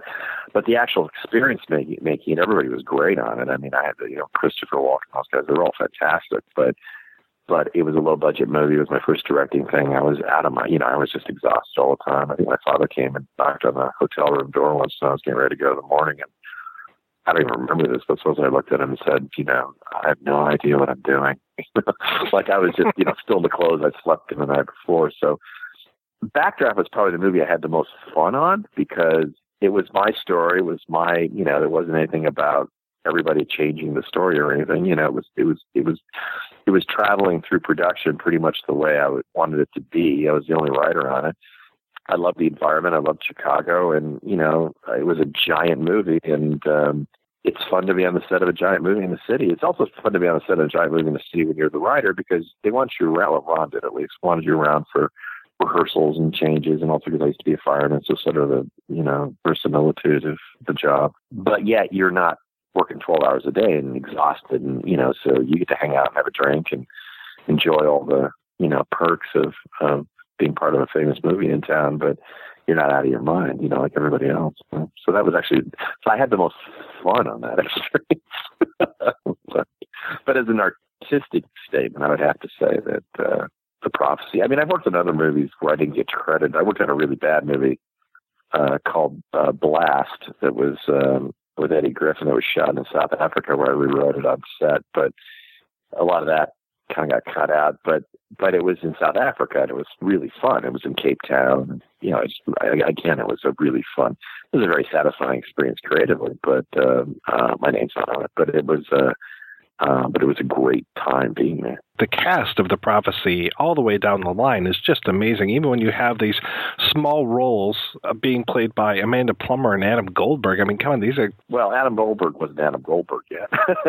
it was uh, I I just knew him, you know, or the casting director, who uh, Don Phillips, who had. Uh, he gave Sean Penn his first job. He gave Matthew McConaughey his first job. He gave Parker Posey his first job. Her first job. Gave um, uh, Adam Goldberg his first job, Viggo Mortensen his first job. So he had a he, he could call all these people. You know, Viggo was a last minute uh, stand in. Sean Penn was supposed to do it, but then he was directing the movie and it ran late, and he couldn't. And so uh, and so Viggo stepped in one day's notice and did eight pages of dialogue. And uh, but yeah, Adam wasn't Adam yet. Uh, Viggo wasn't really Viggo yet because this is before Lord of the Rings movies, just before. So he's still the guy. That he'd truly just an Indian runner at that point. Walken was the one that we kind of hung the movie on. He's the one that got the movie made. And Eric Stoltz was great. Eric Stoltz was really, really great. He was just very relaxed. Um, I mean, give you an idea what a great guy he was. He showed up on set one day and no one had told him he would be lit on fire that day. And he was like, okay, whatever. I mean, it wasn't, we were just burning uh, his leg but we had fire on his legs, uh, and he had not been told that stuff happened to walk on the set, and he was fine with it. He's so he's so good in that movie. Well, and I love Elias. Is it Koteas or Codius? Uh, Koteas. Koteas. I love him whenever he shows up in something. So when he ends up being the main character of the film, I'm just like, yes, I'm so happy to see him because he's just he, he's kind of underrated. Yeah, yeah, yeah, definitely. He's a very brooding kind of guy. Yeah, I think that's sometimes hard for people to cast, but yeah. Yeah, no, he played that the Thomas Daggett role pitch yeah, he was perfect. good. Yeah, he was. He was good. Where did you end up shooting that one? third of it was shot in L.A. A third of it was shot in. Um, well, actually, no, most of it. Well, a third of it was shot in Superior, Arizona, which is a small town about an hour outside of Phoenix, and then the rest of it was shot on a national on an Indian reservation in Arizona. So, um, so yeah, so that was that was the um, yeah, pretty much that was pretty much the breakdown of it.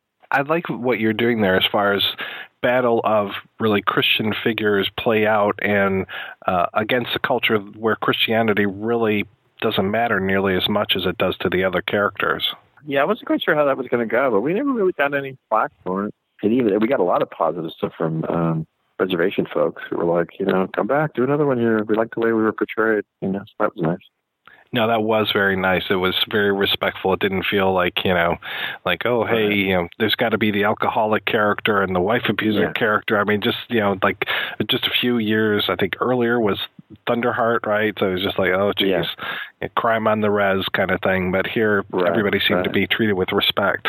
Yeah, yeah. So they they did like that. That was good. You know, and they were nice. And we used real people. You know, real people from the community and stuff. Yeah, some great, great faces. Some of those, uh, the elders, just man.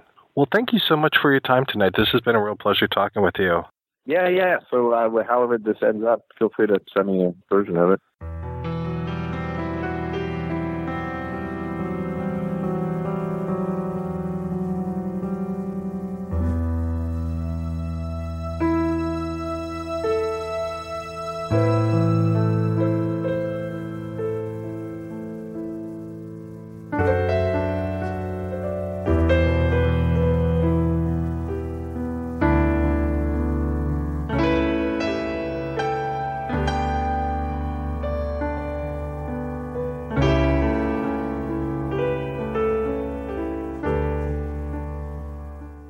I'm really usually very good at accents, and from what I can tell, it sounds like you were born in Boston, Massachusetts. Is that right? Really?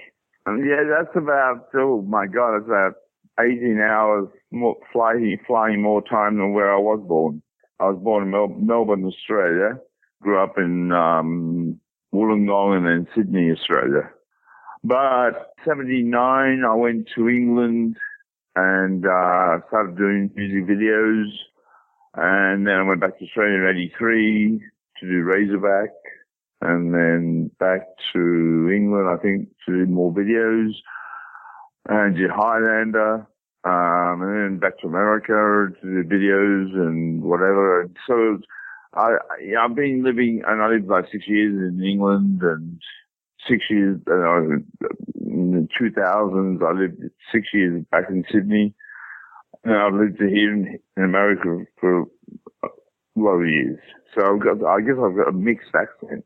I imagine that you were into filmmaking before you made the move to England. Oh yeah, well, I, was, I was doing um, short films, some short films which won some awards. I did some first music videos in Australia because no, no, one- no one was doing them. And I was a film editor at a TV station when I left school. I, I- I wanted to make films since I was like 12 years old when I saw Seventh Voyage of Sinbad and certain films. And I managed to buy, um, my mum bought me a little $10 second-hand 8 mil camera, started making little short films. Then I graduated up to Super 6, Super 8, and then 16 mil, and eventually went up from there. But yeah, I, I, I mean, I was, I was, I was making uh, my own little films at 14. Who were you making uh, music videos for back in Australia? band, well, actually, I, shot videos for ACDC. Sorry, someone you do know. Um, but there are other bands, Hush and an artist called Marcia Hines. Um, people you wouldn't know probably, but ACDC is one of the bands you'd know. And that was that was with the original, you know, Bono. Um, not Bono. Um, um, Bon Scott. Bon Scott. Thank you. When you were shooting these music videos, what was the market like? Because this was pre MTV, correct? Oh yeah, and they were done. They were done specifically for. I don't know. Many of them made them international. Um, they were mainly made for, you know, on television, Australian record sales and whatever, um, because they had a show down there called Countdown, which is a bit like English, uh, the English Top of the Pops. So yeah, I was, I was making videos for, for companies down in Australia for basically for Australian use. Tell me about the move to England. Did you have a job lined up when you moved over there, or? Well, the, yeah, the move, the move to England was very strange. It was like when I was working for, uh, working with, doing videos. Um, they said they had this punk band over in Birmingham uh, called um, something in the Grave Grave Diggers. I forget their name. And they said, "Can you go up and shoot a video?" So I, I actually packed my bags for like two weeks, a two week stay, and kept my apartment and basically still kept the milk in the fridge. And went over to England. Never been to England before. Never been overseas before. And uh, had no plans whatsoever. Like sort of like got off a train, looked, got on the tube at Heathrow and looked at the thing, went to all these names of city towns and I remember a town called Earl's Court from seeing a movie called Barry McKenzie. So I just got off the tube and got up there and learned about B&Bs, which they didn't have in Australia, bed, bed and breakfast. And then went up to Birmingham and saw snow for the first time in my life. I Did this video and then someone saw the video and they said, can you do another video? And then someone put me to America and I did another video and then I basically did Video Kill the Radio Star and Bette Davis Eyes. And I, I sort of got stuck in this whirlwind back and forth from America to England. I was flying every second week. And I didn't come go back to Australia till um, basically Razorback. Two weeks stay, I had to sort of buy some more clothes. When you're shooting these videos, obviously they're they're called music videos, but you're not shooting on video. Are you shooting 16, 35? We were shooting 16 mil. Some people shooting on video. Um, I didn't like the look of video. Then I also didn't like the shape of the television screen, four by three. Later on, I started what, I call cropping the video, putting black bars top and bottom to make them look more sort of um, 185, you know, more like a, a film. And I remember the first time I did it, and we sent it over to MTV in New York, and we got this call back saying uh, a slight technical hitch with the video is that there's these strange bars at the top and bottom of the screen, but we've, don't worry, we're, we're blowing the video up to get rid of the bars. I said, no, no, no, no, they're intentional because actually, you know, I was, I was basically a frustrated feature director or whatever. And, uh, so I was trying to make the videos look as cinematic as possible. It also occurred to me that in the black bars top and bottom of the screen caused most people watch the TV with very bright lights on in their living room, the black bars actually brought the color of the image or the image out and made it crisper um, by giving the giving the eye that black definition. How did you get the uh, Derek and Clive get the horn gig? I was doing a few videos for Richard Branson in the early days. Rich and I would I'd go hang out on these, on these little boaties, live in a little boat in Venice, uh, the canals around Nottingham and or Nottingham Gate and somewhere around there. I was doing videos for him, and then all of a sudden he said, he wanted this video for them or this film of them, basically?" And basically, it was like a, a two-night shoot, I think, with three cameras, and again on film. So whenever one camera ran out, that would be quietly reloaded because they were just, the, you know, Peter Cook and Dudley Moore were just ranting on recording the album as we filmed it.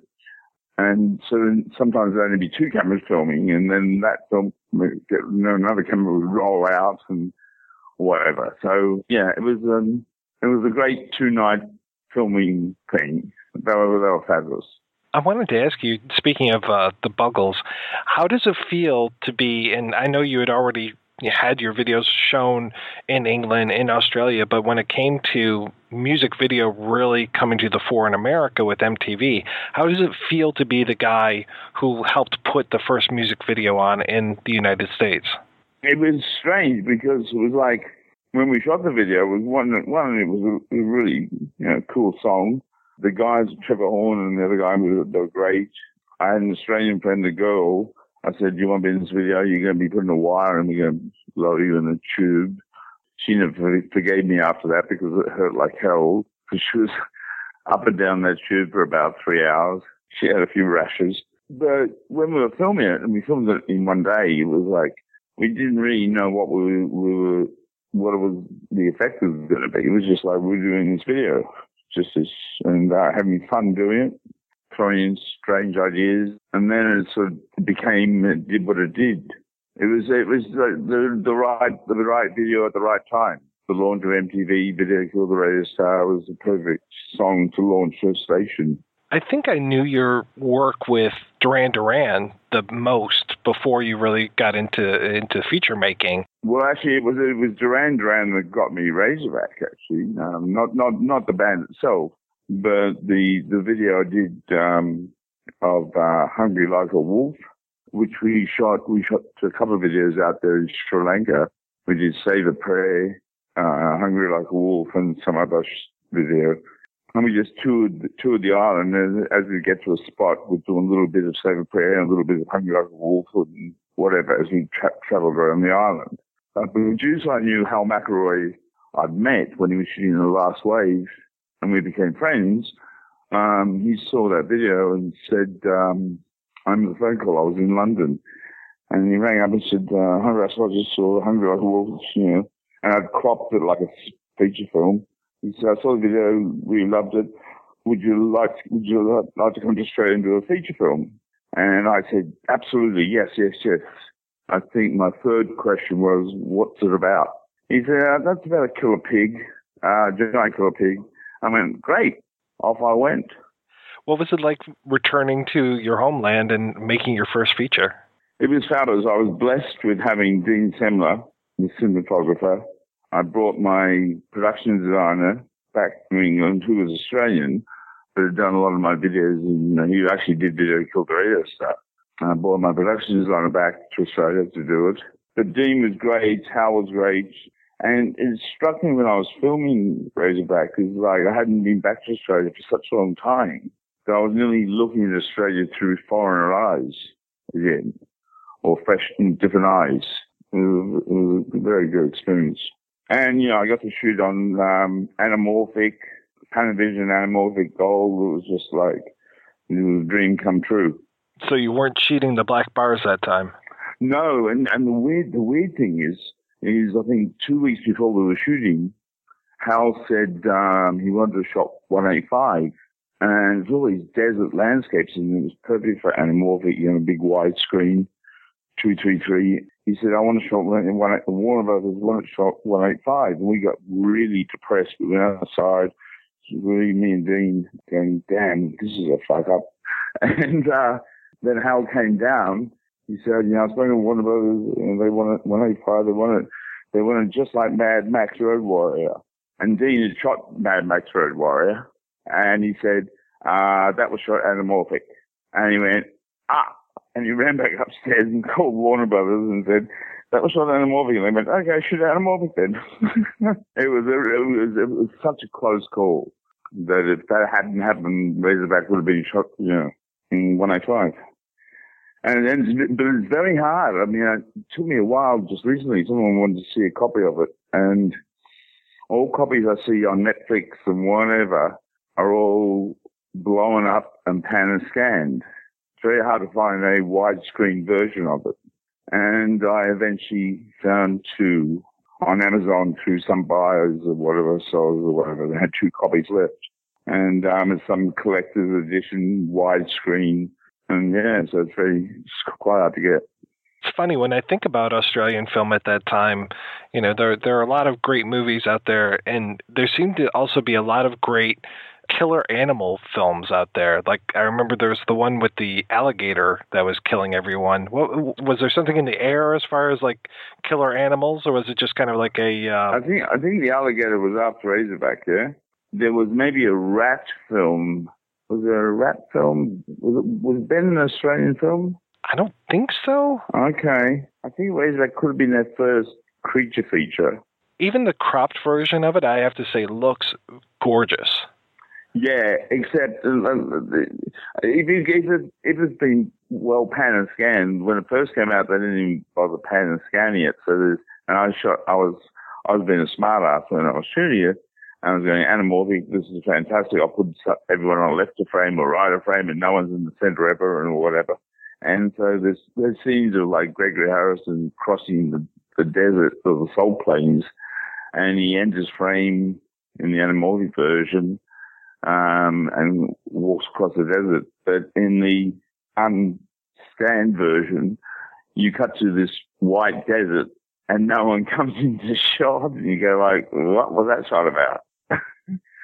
Or you'll see someone's nose and they'll be talking, but you know, yeah. anyway. I know that you had had a, a, fair deal of acting in the music videos, but they weren't necessarily, you know, narrative and you know a lot of dialogue and all that. Was it kind of a little bit of a shock for you to go from primarily music videos to shooting a narrative film? Well, yes and no. I mean, I mean, I actually did did some acting on stage um, um, prior to that. So I'd worked with actors before as an actor. I guess in a lot of my videos, I was also telling stories as much as I could with the camera and the artist, sometimes as a narrative and a drama. But I, I had I had I had a great cast. Gregory Harrison was great. I had Bill Kerr, who's you know you know departed, deceased, but um, I mean, a real seasoned actor. And uh, yeah, so I was I was surrounded with some really talented Australian actors and American Gregory Harrison, who coincidentally was born on Catalina Island, which at the point when he was growing up had razorbacks on them. but um, I, yeah, I, I, I think maybe on day one I learned my first lesson with the acting. I, I think it was Bill Kerr and David Argue. And David Argue was was also good on, good on stage doing stand up and sort of uh, spontaneous uh, ad lib dialogue. And Bill Kerr was much more of a sort of a trot on the boards, theatrically trained, solid actor, yeah, from the script. I think one thing, I would think one of the first things we shot, we had Bill Kerr and David Argue, and David Argue would go off script a little, and Bill Kerr was standing there going, when when do I come in? he's he's gone off script. I don't, I he's not you know, normally the actor, actor knows when he's coming in because he knows the lines. Yeah. So I, I, I had a chat with them both, and we we found a, a good medium that David would at least finish his dialogue with the scripted line. So, so Bill would know when to come in.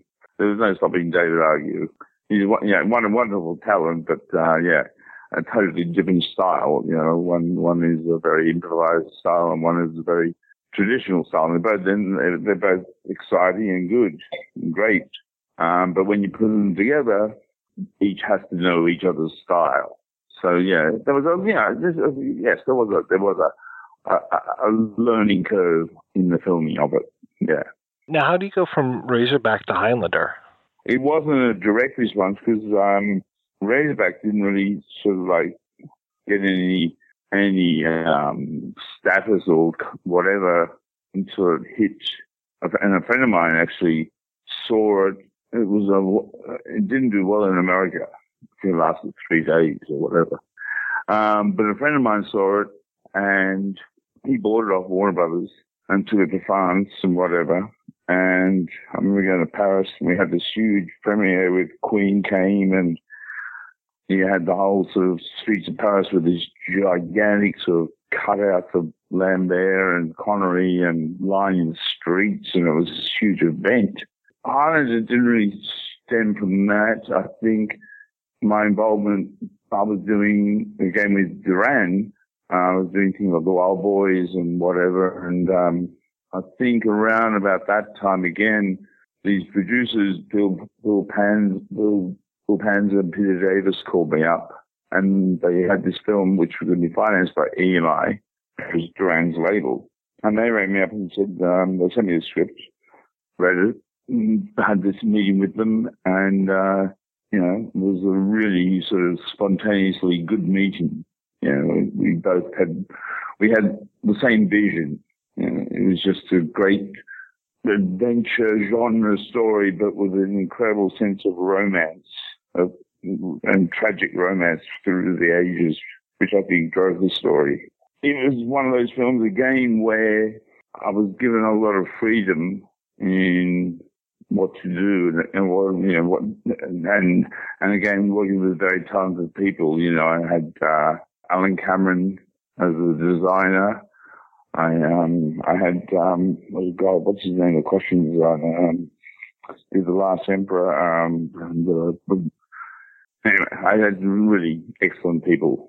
Um, and, and, the only funny story about, um, or there's a number of funny stories, but I remember I was working with Gerry Fisher, uh, the, the DP, who'd done a lot of really fantastic films, very traditional looking in a way. I remember that first day he was lighting a scene, and also there was all these bounce cards and like you know bounce boards and no shadows and blah, blah, blah. and my camera. I said, I'm going my camera's getting really cramped in here. So we went into the car park um, to do that scene, and I said, you know what, just get rid of all this shit and just like use the overhead lights and flash, just flash the lights on and off. And uh, he said, oh God, this is all that crap. And uh, we, we, we filmed it, and then he saw the Russians, and he went, oh, that sort of works, doesn't it? And so then he, he then just jumped on board, and he was a delight. The scope of the movie seems so huge, especially bouncing back and forth from one timeline to another to another. It feels like it must have taken so long to shoot, but I imagine that's probably not the case. no, it's not the case. We shot fast. It's amazing when you think that, like, let's say the Silvercup sign, the front side of it was shot in London and is actually two thirds the scale of the real sign, which we shot in New York when he climbs up and you see it from behind. You see New York in the background. And that was shot months later. But the front sign is like, uh, it's nearly half the size, but you don't really sort of get that sense in the film somehow. We, we sort of managed to pull off the scale and that was the, the genius of the designer. And a lot of it was like, you know, it was before CG or anything, so a lot of it had to be done like the collapse in the sign. I remember the, he was brilliant enough to build half the sign and half the whole rigging in basically plastic. So when the sign collapses, the structure, half the structure, so the, there like eight guys up top with scissors basically, and they just cut, cut the string and the sign collapsed. As the neon letters hit, were about to hit the water, by that stage the, the roof was flooded. As they were about to hit the water, about one foot from the water, they actually were designed to unplug themselves. So the guys, the stunt guys fighting the water wouldn't be electrocuted. But if you watch closely, you'll see there's one, I think it's the one letter, maybe it's, I don't know which letter it is, but one letter hit nearly hits one of the stunt guys, and it's it, it, that was definitely made of real tin, real metal.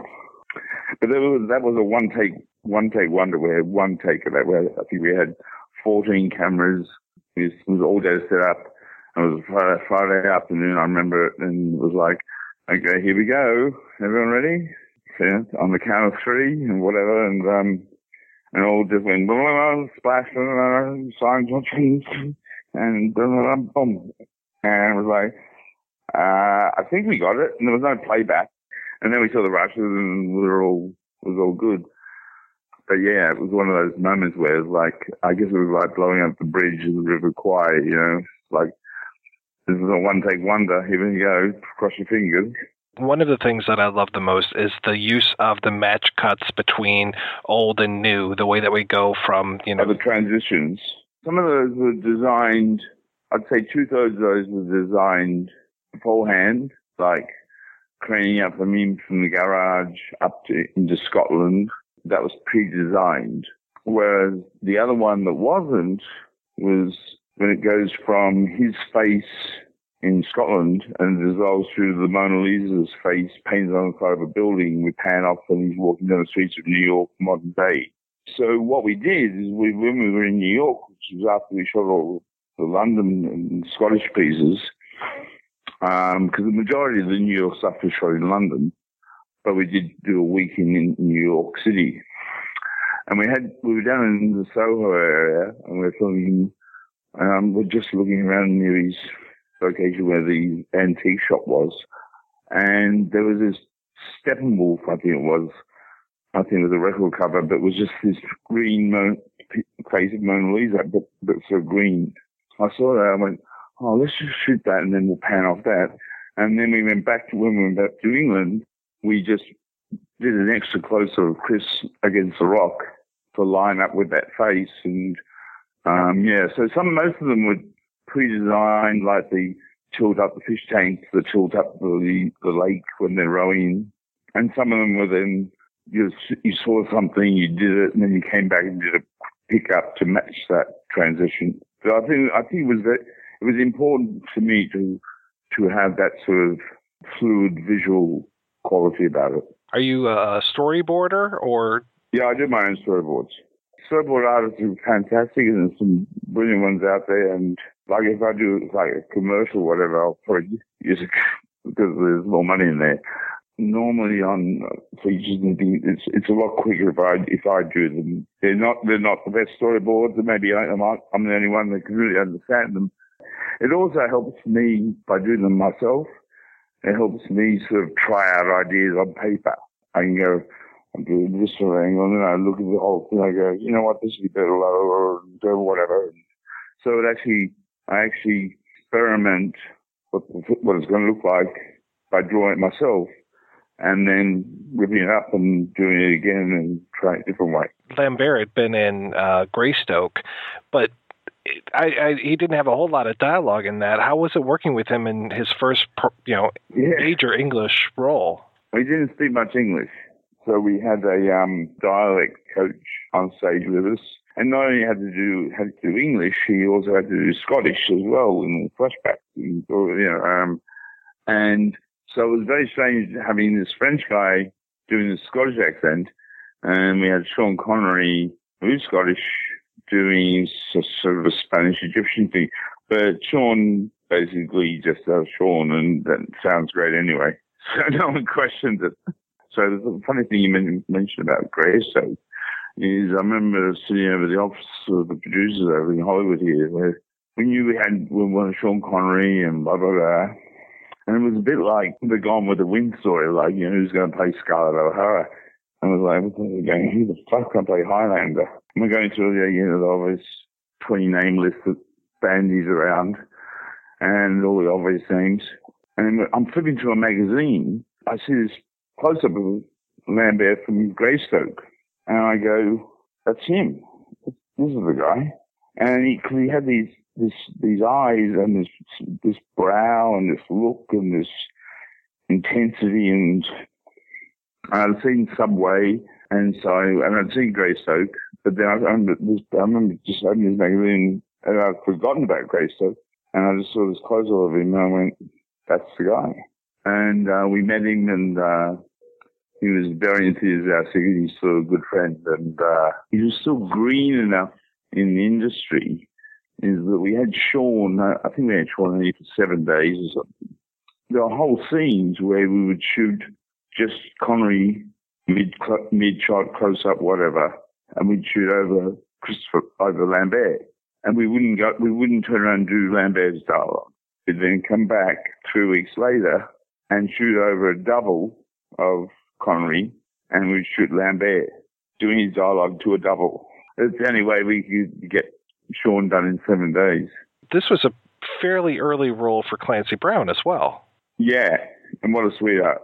What a good actor. What a sweetheart. And it's funny you meet all these like these bad, uh, bad characters, evil characters on film, and they're usually the nicest guys. He totally ate that role up. I think he really adored it when he went ball with the safety pins in the neck and that scene in the church. He just like, I think, I think surprised us all what he did that we all went, whoa.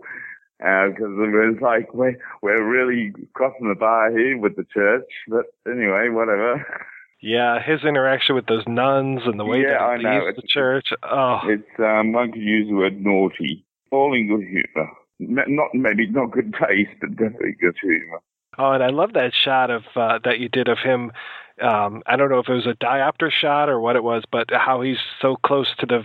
Oh yeah, when the when when the when the hooker comes in. No, I, I you know what I I I, mean, I, I, I can't remember. I, I don't think it was a diopter. I think it was just a, a good wide angle and enough light that the depth of field was enough to hold both. It could have been a mild diopter because I can't. I look. I've I've looked at that shot. and I can't see. Normally, you can see the line, and like I've used diopters before, and you know, De Palma's used them a lot, and I can't quite see the line. So I'm I'm I'm guessing that, that we might have just had enough depth, depth of field. At that point in your career, you had done so many music videos, and music is so important to your films and everything. I was curious when Queen came aboard as far as being on the soundtrack. They came aboard pretty well I think as soon as I think we'd finished shooting, and I brought I brought them up an idea, you know, because I, would seen um, Flash Gordon. I went down to the shooting of uh, some of Flash at, at Shepperton. So they came. We we cut together this little fifteen minute or twenty minute piece of various scenes, and they watched it and they just loved it and they said, yes, we'll do it. And we each, each want to write a song each. Freddie wrote, um, Prince of the Uni- Princes of the Universe, I think, and, um, Brian May wrote, uh, Who Wants to Live Forever. Roger wrote, um, It's Kind of Magic. So they each wrote a different song. And then it took a lot, a little coaxing for Freddie to do the rendition of New York, New York. he he didn't want to do it. And so I had to get him very drunk. No, no, I'm kidding. Freddie, Freddie was um, a gem, um, and always will be. And we became actually became very close to that band, that, as friends. I think actually when we were recording some of the songs for it, we're in the, we're in the studio, and I think I was there later at night, and I think Freddie even was like teaching me some keyboards, and I think um, one of the tracks, I think um, playing a few bad notes hey, it was the 80s. What can I say?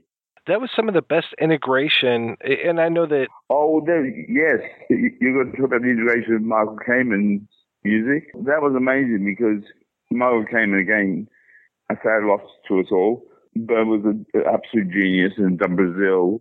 I think it was his. He just done Brazil. I think he was also in a rock band in his earlier days. They became quite close together. They worked out this way of he would take their song and then turn it into this orchestration. It became this wonderful marriage. Uh, uh, and, and it's hard to get to happen usually to get a song that then becomes a score and a theme. And so a lot of it is Michael Kamen and a lot of it is Michael inspired by Queen. Yeah, but it was just a very good marriage of um, of two different musical entities. When the movie was released, I remember it didn't do very well in the United States. Again, yes. my my films seem to do better in Europe. Yeah, I, I don't yeah, whatever. I don't know. Maybe it's because I'm Australian. I, I don't know that that movie came out when I was in high school, and it was the thing to rent. People loved renting Highlander, and that really kind of, for me, got its legs on the video market. Right. I mean, I, I promise you, to this day, 2016, I received envelopes of VHS covers for me to sign and, you know, da da da from these 16 year old, the 16 year old kid somewhere uh, in Texas or somewhere. And plus he includes um, a Highlander comic book cover to sign. Um, yeah, and this is a 16, he wasn't even born when this film was made. But yeah, it's it's it's very it's, it's odd. It doesn't do that well in the U.S. It does do well in Europe. How does it go on to spawn so much stuff, and especially how does it go on to spawn Highlander two? Well, it it, it, it didn't do well in the U.S. Uh, one because I, I, I don't know. Have you, have you ever seen the poster for the U.S. poster? Is it the one with just his face? The black and white face? Yeah, the black and white. Yeah, it is probably the worst film poster I've, I've ever seen. Yeah, it looks like a like a cop on the run kind of and thing. It looks or... like a serial killer film. Yeah, a cheap sort of like um, I don't know what it looks like, and it, has nothing to do with the film. And then you see the French poster and the other posters, and they tell the story. They give you an idea that of, of, of the genre. That black and white poster killed the film, I think, and the and the complete zero lack of publicity. Probably probably unintentional, you know. No, I, I definitely know that a bad poster or a bad preview uh, can just ruin a, a film. Especially so much of it now is, you know, so marketing focused. Well, you know what? You know what actually pisses, pisses me off sometimes about um, film posters and billboards or whatever is if I, I see a billboard which is fantastic, but if that shot if that shot is not in the movie, I get really angry. Because I, you know, and, and it happens a few times where you you get these posters and you go like, wow, okay, I'm going to see that, and then you go see the film and it's like, where was that shot? I remember it was oh, just God, we're not going to talk about Highlander 2, are we? Uh, well, I was going to ask a little bit about it, but I wanted to ask first about the first Highlander because I know there are different cuts of it that are available out there. Was that cut for the European market, or how do how do those exist? The American version was is much shorter.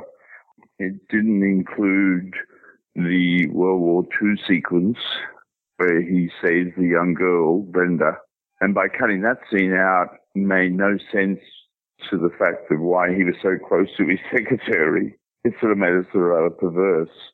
I mean, it really did. It was like, why is he like, it's like, you know, you're a bit of a sicko. Um, but when you get, when you see the World War II sequence, you understand that he basically saved her as a 12 year old girl in the war. And he's brought her up as basically his daughter.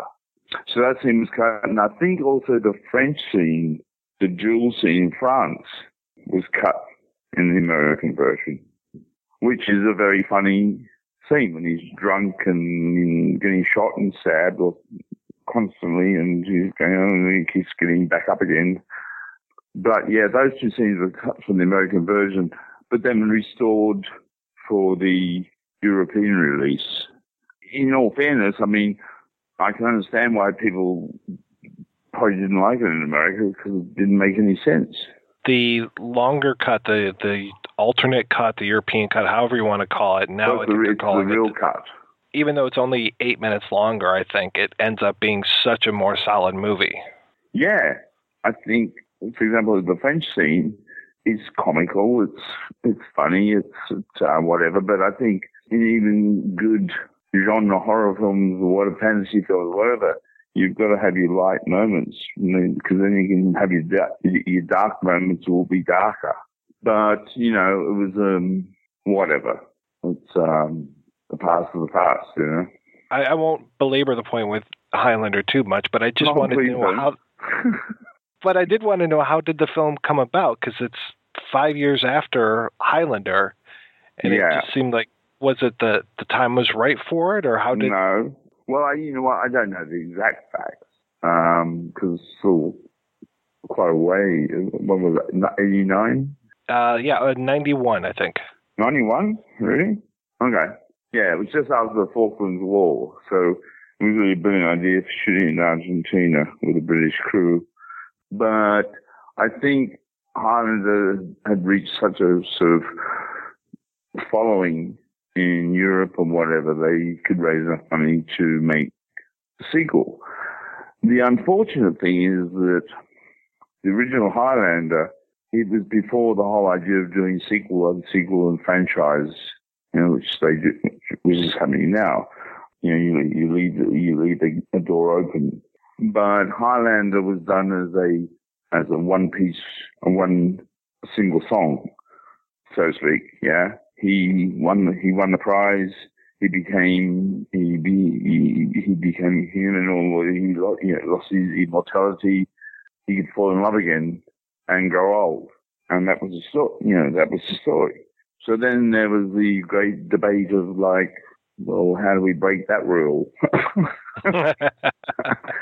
and there were a number of versions of scripts and um, unfortunately the agent I was with at that point had already signed me up to do it and uh, do my agent, but yeah, my old agent. Um, anyway, so eventually this were, it was already sort of in the works, and the script sort of came out that they came from another planet or something, and there's so many versions of Highlander 2 of trying to get it right um, because it was wrong from the beginning. Enough, enough said. it was it, was it was it was a good luck to them. I mean, it it, it sort of you know they they said, do you, want, do you want to do Highlander three? And I, I said, uh, no. Right. um, because I'm still confused about Highlander two. But you know, it did spawn another like two or three movies and uh, TV series, and I could never quite work out this concept of where all these other immortals were coming from. I, I, I think the lesson I learned in Highlander 2 was that, and I'm, I'm to blame for it also, and I, and I take responsibility for it, is that uh, I broke that rule of, you know, in genre films, you should stick to the rules of a genre. You can, you can have a story about a pink spacecraft with green creatures crawling out of it and da da da da da. But in the sequel, you should, you should still stay within that sort of color range or that whatever that world, whatever you create. Whatever, if, if someone can breathe fire, then that's people, the audience will buy it but you should stick to your rule book or your Bible, so to speak, your, your hypothetical, you know, your, you know, that you should stick to those rules. And we broke a lot of rules in Highlander 2. You shouldn't do that. I mean, I think, uh, if you create a, a myth in genre film, you, you, you create a filmic myth, um, or story, then you should stick with those guidelines that you lay down. I work on a show called Teen Wolf.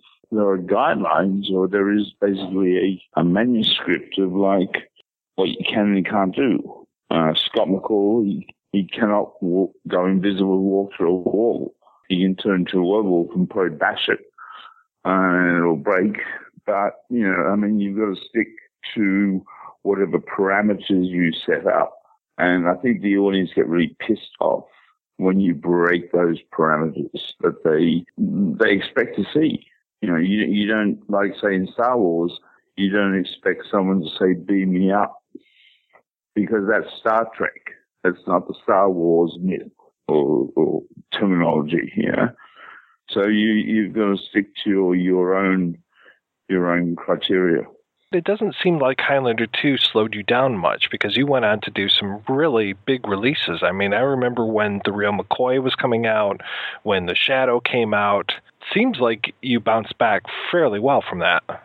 Oh yeah, I mean, I mean, listen, I mean, it, it was. I'm probably, I'm probably um, sounding more emotional than than I was when I finished. I was probably just glad to finish that. That was a long. Now that was a long shoot. That was like that was like 60 days or 70 days, I don't know. But um, and basically all at night, and it was six day weeks. Yeah, it was it was brutal, and so I think I was just happy to get away from it. And you know, Buenos Aires, lovely town, lovely city, but it was it was it was sort of the the wrong country to do that sort of film. We had to bring in so much equipment, so many people from the States and England and wherever and then the, the exchange rate changed and everything, it all sort of fell apart. If you fall off a horse, I don't necessarily will get back on a horse, but I'll get back on a different different animal. So I did, yes, I did pick myself up quickly and um, dust off and and carried on because you know I I, I, I love making, making films. Um, I've taken up an hour of your time, so I don't want to take up a whole lot more here. Where are you calling from? From Detroit. I love Detroit. Have you shot here before? I have. I did. Um, I did a film called Prayers for Bobby. Oh, that's right. Up there with uh, with Sigourney Weaver, and um, we shot not necessarily in Detroit. We shot around Detroit. We set in some of the suburb. Uh, I feel it's called now. Yeah, I, I, I, it's it was a, it was a great experience a great, you know, we, we uh, I really enjoyed the, the people who were fabulous up there. Yeah, we had quite a little film industry going for a little while here, and then the governor just cut the whole thing. Got a new governor. And you, just, you, you film tax? yeah, just gutted it.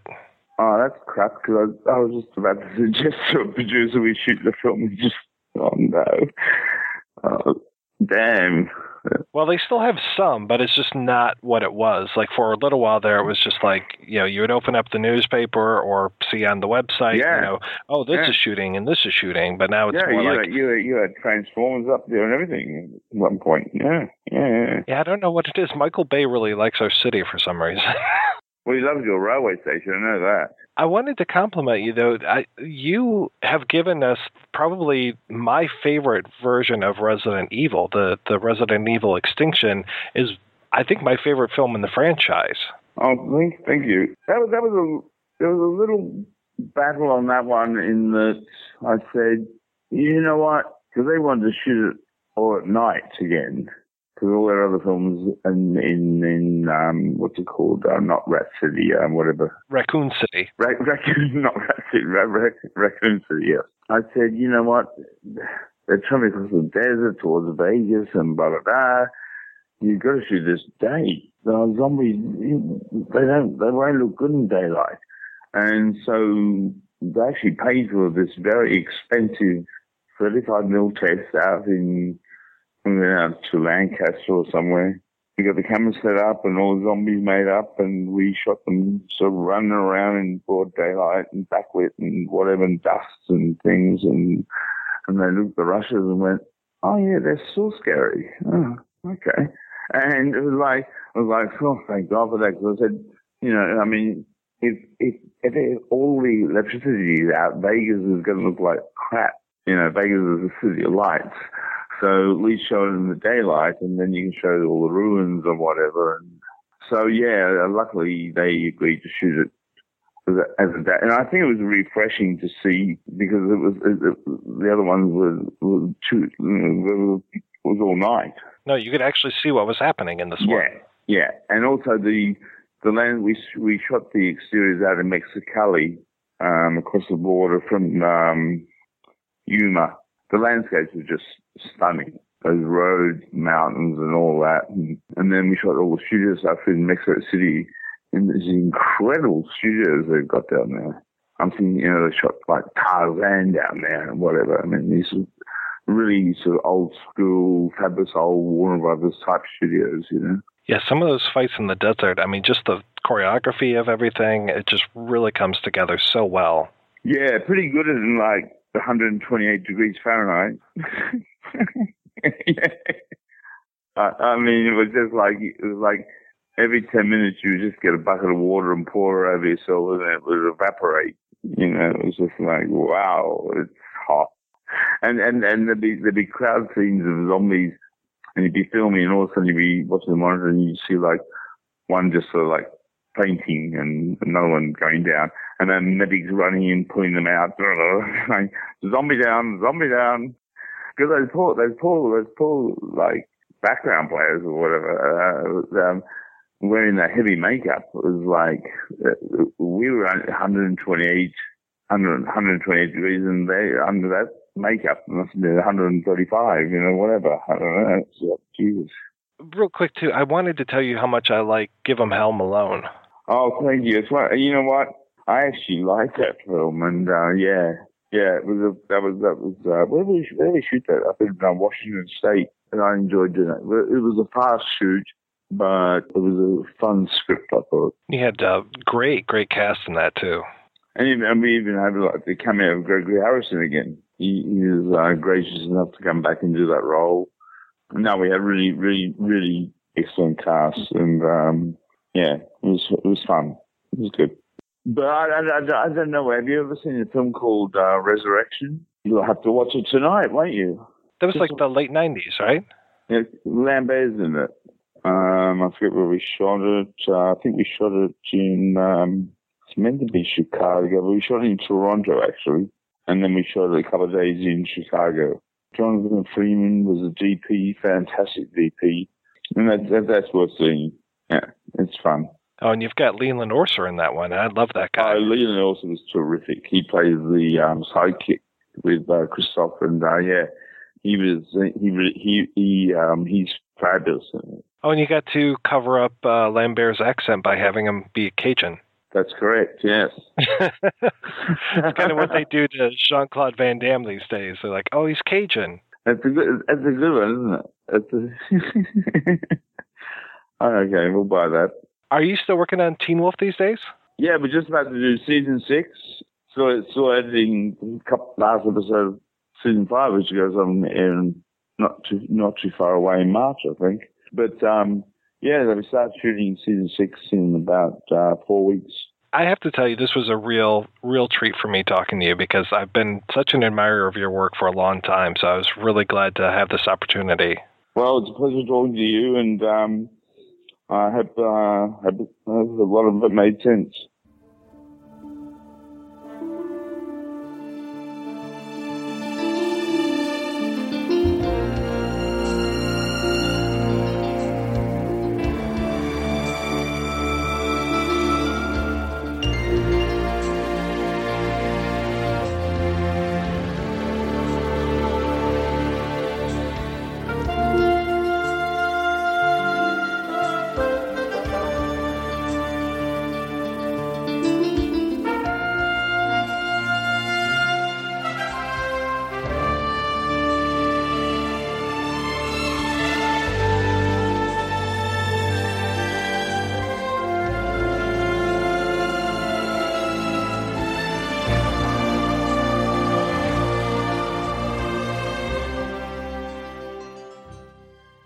Right, we are back, and we are talking about Highlander. Now, um, I have talked to a couple other people about Highlander 2 over the, the years of doing this show. Can you believe 300 uh, episodes, this one? But John C. McGinley talked about his role in Highlander 2 on Get Carter, and Ian Jones, I believe it was the episode on 10 Canoes. It was either that one or um, Bad Boy Bubby, where I asked him about uh, Highlander 2. He didn't have a whole lot to say about it. John C. McGinley did have some good things to say about it, especially that he was channeling Orson Welles and trying to do an Orson Welles voice for uh, Highlander 2, and he um, he regrets it to this day. you can kind of see where he was going, though. Kinda, yeah, yeah. But I mean, come on, he got to have his balls crushed by Michael Ironside. That's that's everyone's dream. We also had to have that. Got to have that ridiculous laugh throughout the whole movie, which I can't even. I can't even try to imitate that. Maybe one day the ozone layer will repair itself. That would indeed be a great day for the human race, wouldn't it? But it really makes no difference anymore. Since you built the shield to last forever. Nothing lasts forever.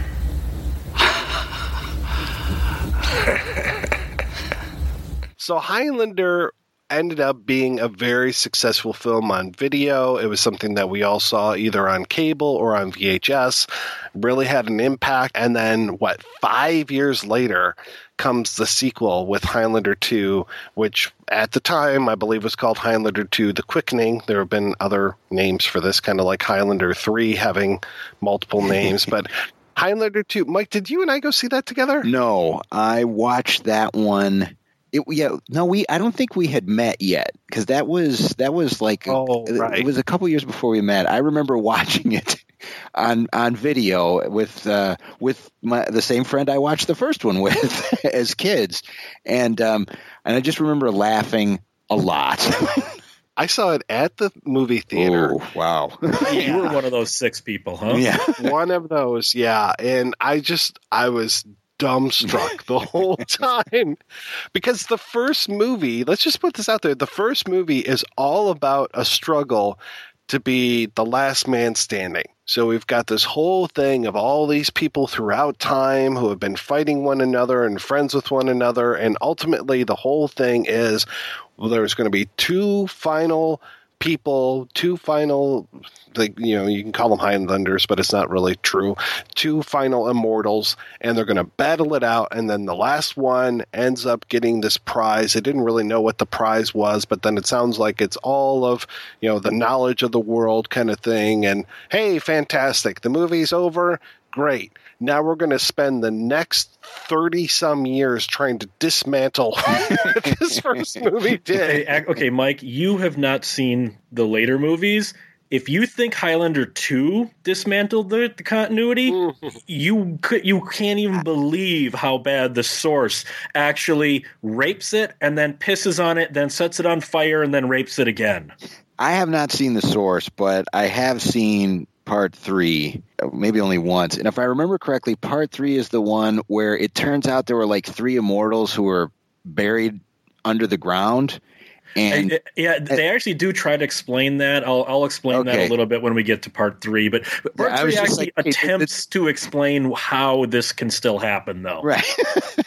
I apparently last night I watched one of the. I, I mean, there are so many versions of Highlander two out there, and I, I put together in the uh, Dropbox. uh, I put together a few um, of these fan edits because people have been desperately trying to make this movie less worse as the the time has gone on. Because less worse, I, I like that. I, I just believe that that is impossible. I am completely with you on that. I was watching one version the other night and it starts off with Queen and it's going through all mm-hmm. this stuff and I'm like, wow, this kind of really doesn't work because it's not in time with the music at all and then it like takes the the Queen theme all the way into the opera and then Mhm. kind of mixes into the opera and I was just like, yeah, that that really didn't work. And of course there's the opening uh, scroll going on and I can't even tell you how many different scrolls I've seen to open up this movie now between the the quickening and then the renegade cut which was allegedly the director's cut of this movie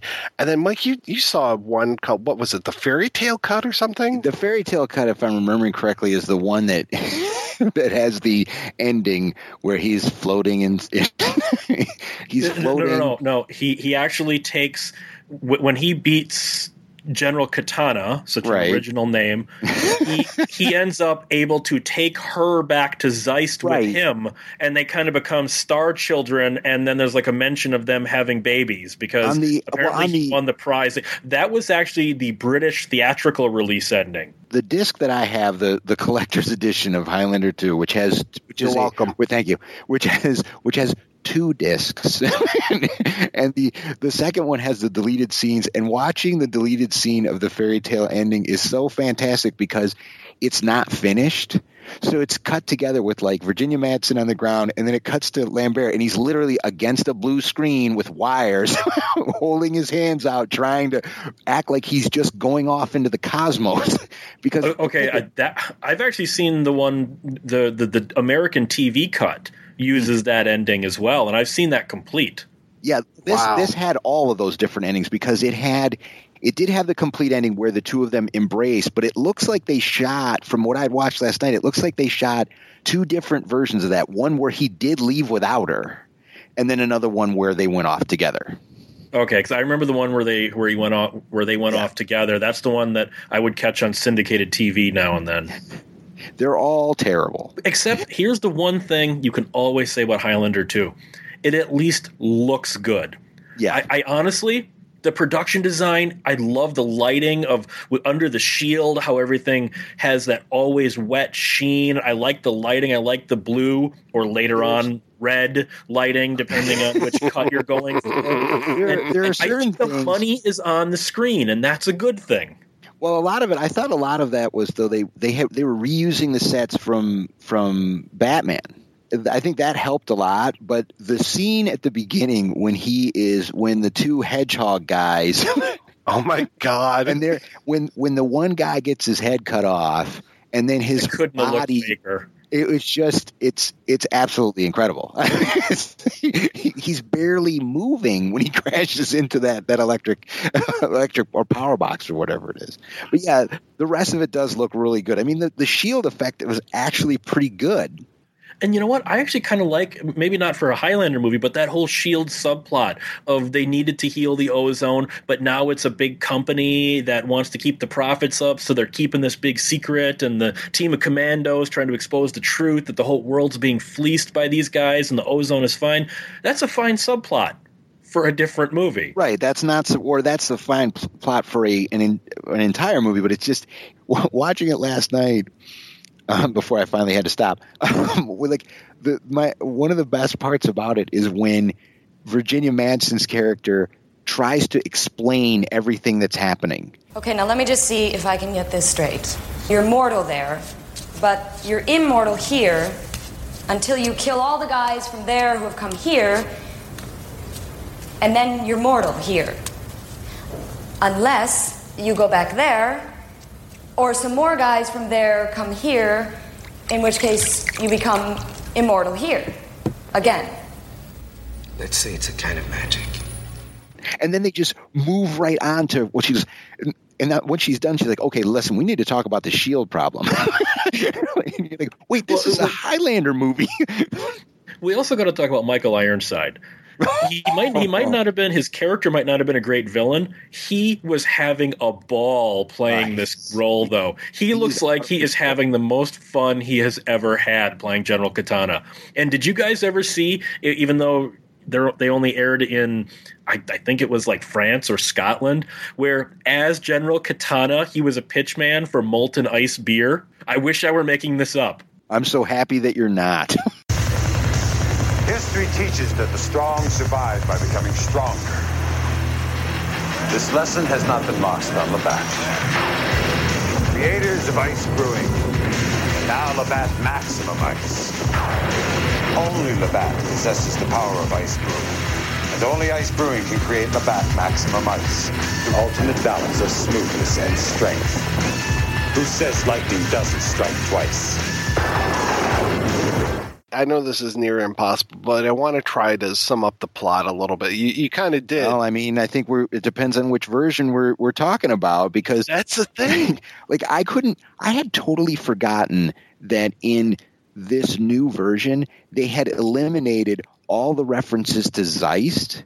Yes. Like they thought that was going to fix it. How is removing that going to help this make more sense? So when I saw it at the theater, it was that they are from they are uh, the the immortals are exiles from the planet Zeist. Mm-hmm. And I just had such a problem with that because of Ramirez being 2,000 years older than Connor. And I was just like, what? Did they send them? Well, in that in that draft, actually- yeah, th- there- there's actually a line of dialogue. We won't be together for many centuries, or something like Well, that. yeah, yeah, he says that. That's in the movie, but also in the draft, it it talks, it like shows them. There's like a montage sequence where they're born and like growing up in the different in in the different times and stuff like that. Weird. Well, that and the fact that that back on Zeist, they had like they had a monitor, so they were like the entire the entire planet was watching his fight with the Kurgan and cheering him on. And I was when I read that in the draft, that was when I, I don't remember that being in the movie at all. Was that in the movie? Well, But no, I don't think there's any version that of that that exists. No, I've never seen that version. But what what I did like is how when they put their hand in the blue toilet water and then they had the electricity, how it kind of like married their souls. Mhm. You know that they were kind of gay married through time or something. I think that's a new Chuck Tingle book, Gay Married Through Time. Yeah, it even say in the in the uh, in the script, there's a, it's a bond that will never be broken. And I think it was almost like it was like fan service in the description in the script. I, I, I expected them to kiss after that. Honestly. so now that you've summed up the plot of the movie perfectly, oh my god! well, it, you didn't even mention Sean Connery's back in the most bizarre way possible, and they only had him for three days. they had to cram all of the. And the ironic thing is, he got paid more for his Oh, three yeah. days of work than he got paid on the entirety of the first film. Yep. He was paid almost, I think it was ten thousand dollars a minute per of screen time. yeah, it's a good thing they made that suit for him in less than you know, in so only only so many hours. Well, hey, I mean, paid for it with a pearl. So Yeah. I mean, I, I didn't realize. Maybe in the future, that's you know currency. Only in a future where everything goes backwards. And also, he could carry his sword on the plane. I was so angry when I was watching that last the, the director's cut and real last night and realized that they had removed the plane safety video. That was in the version I was Yes, watching. that was in the original funny version. scene, though. Yes, yeah, it's great. That scene belongs in a Paul Verhoeven Well, that's what I was thinking watching this last night. Is there's a RoboCop type sensibility or an attempt for RoboCop type sensibility to this movie, like that, and the weird cooking show that they have, and and they they're not successful, but you can see what they're trying to do. it's pretty well known that it was um, kind of mucked with by the producers. And when I look at some of the things that William Panzer and Peter S. Davis have done over the years, it's just like, wow. And and Panzer gets a, a story credit on here, and I think that he's probably the guy to blame for this thing. Actually, it's less their fault. I'm not trying to alleviate blame from them because they do deserve a lot of it, but it was the bonding company. When they went over budget, the bonding company got control, and the bonding company apparently just started literally tearing random pages out of the script to make everything fit into the new budget. And the bonding company also controlled the final edit. So it's there was the bonding company. I think Panzer and Davis were they really didn't have any way out of this one. I don't think. I mean, this one feels like like an Ovidio Assonitis type project. It feels like somebody. No, because Assonitis has a quality level he won't dip.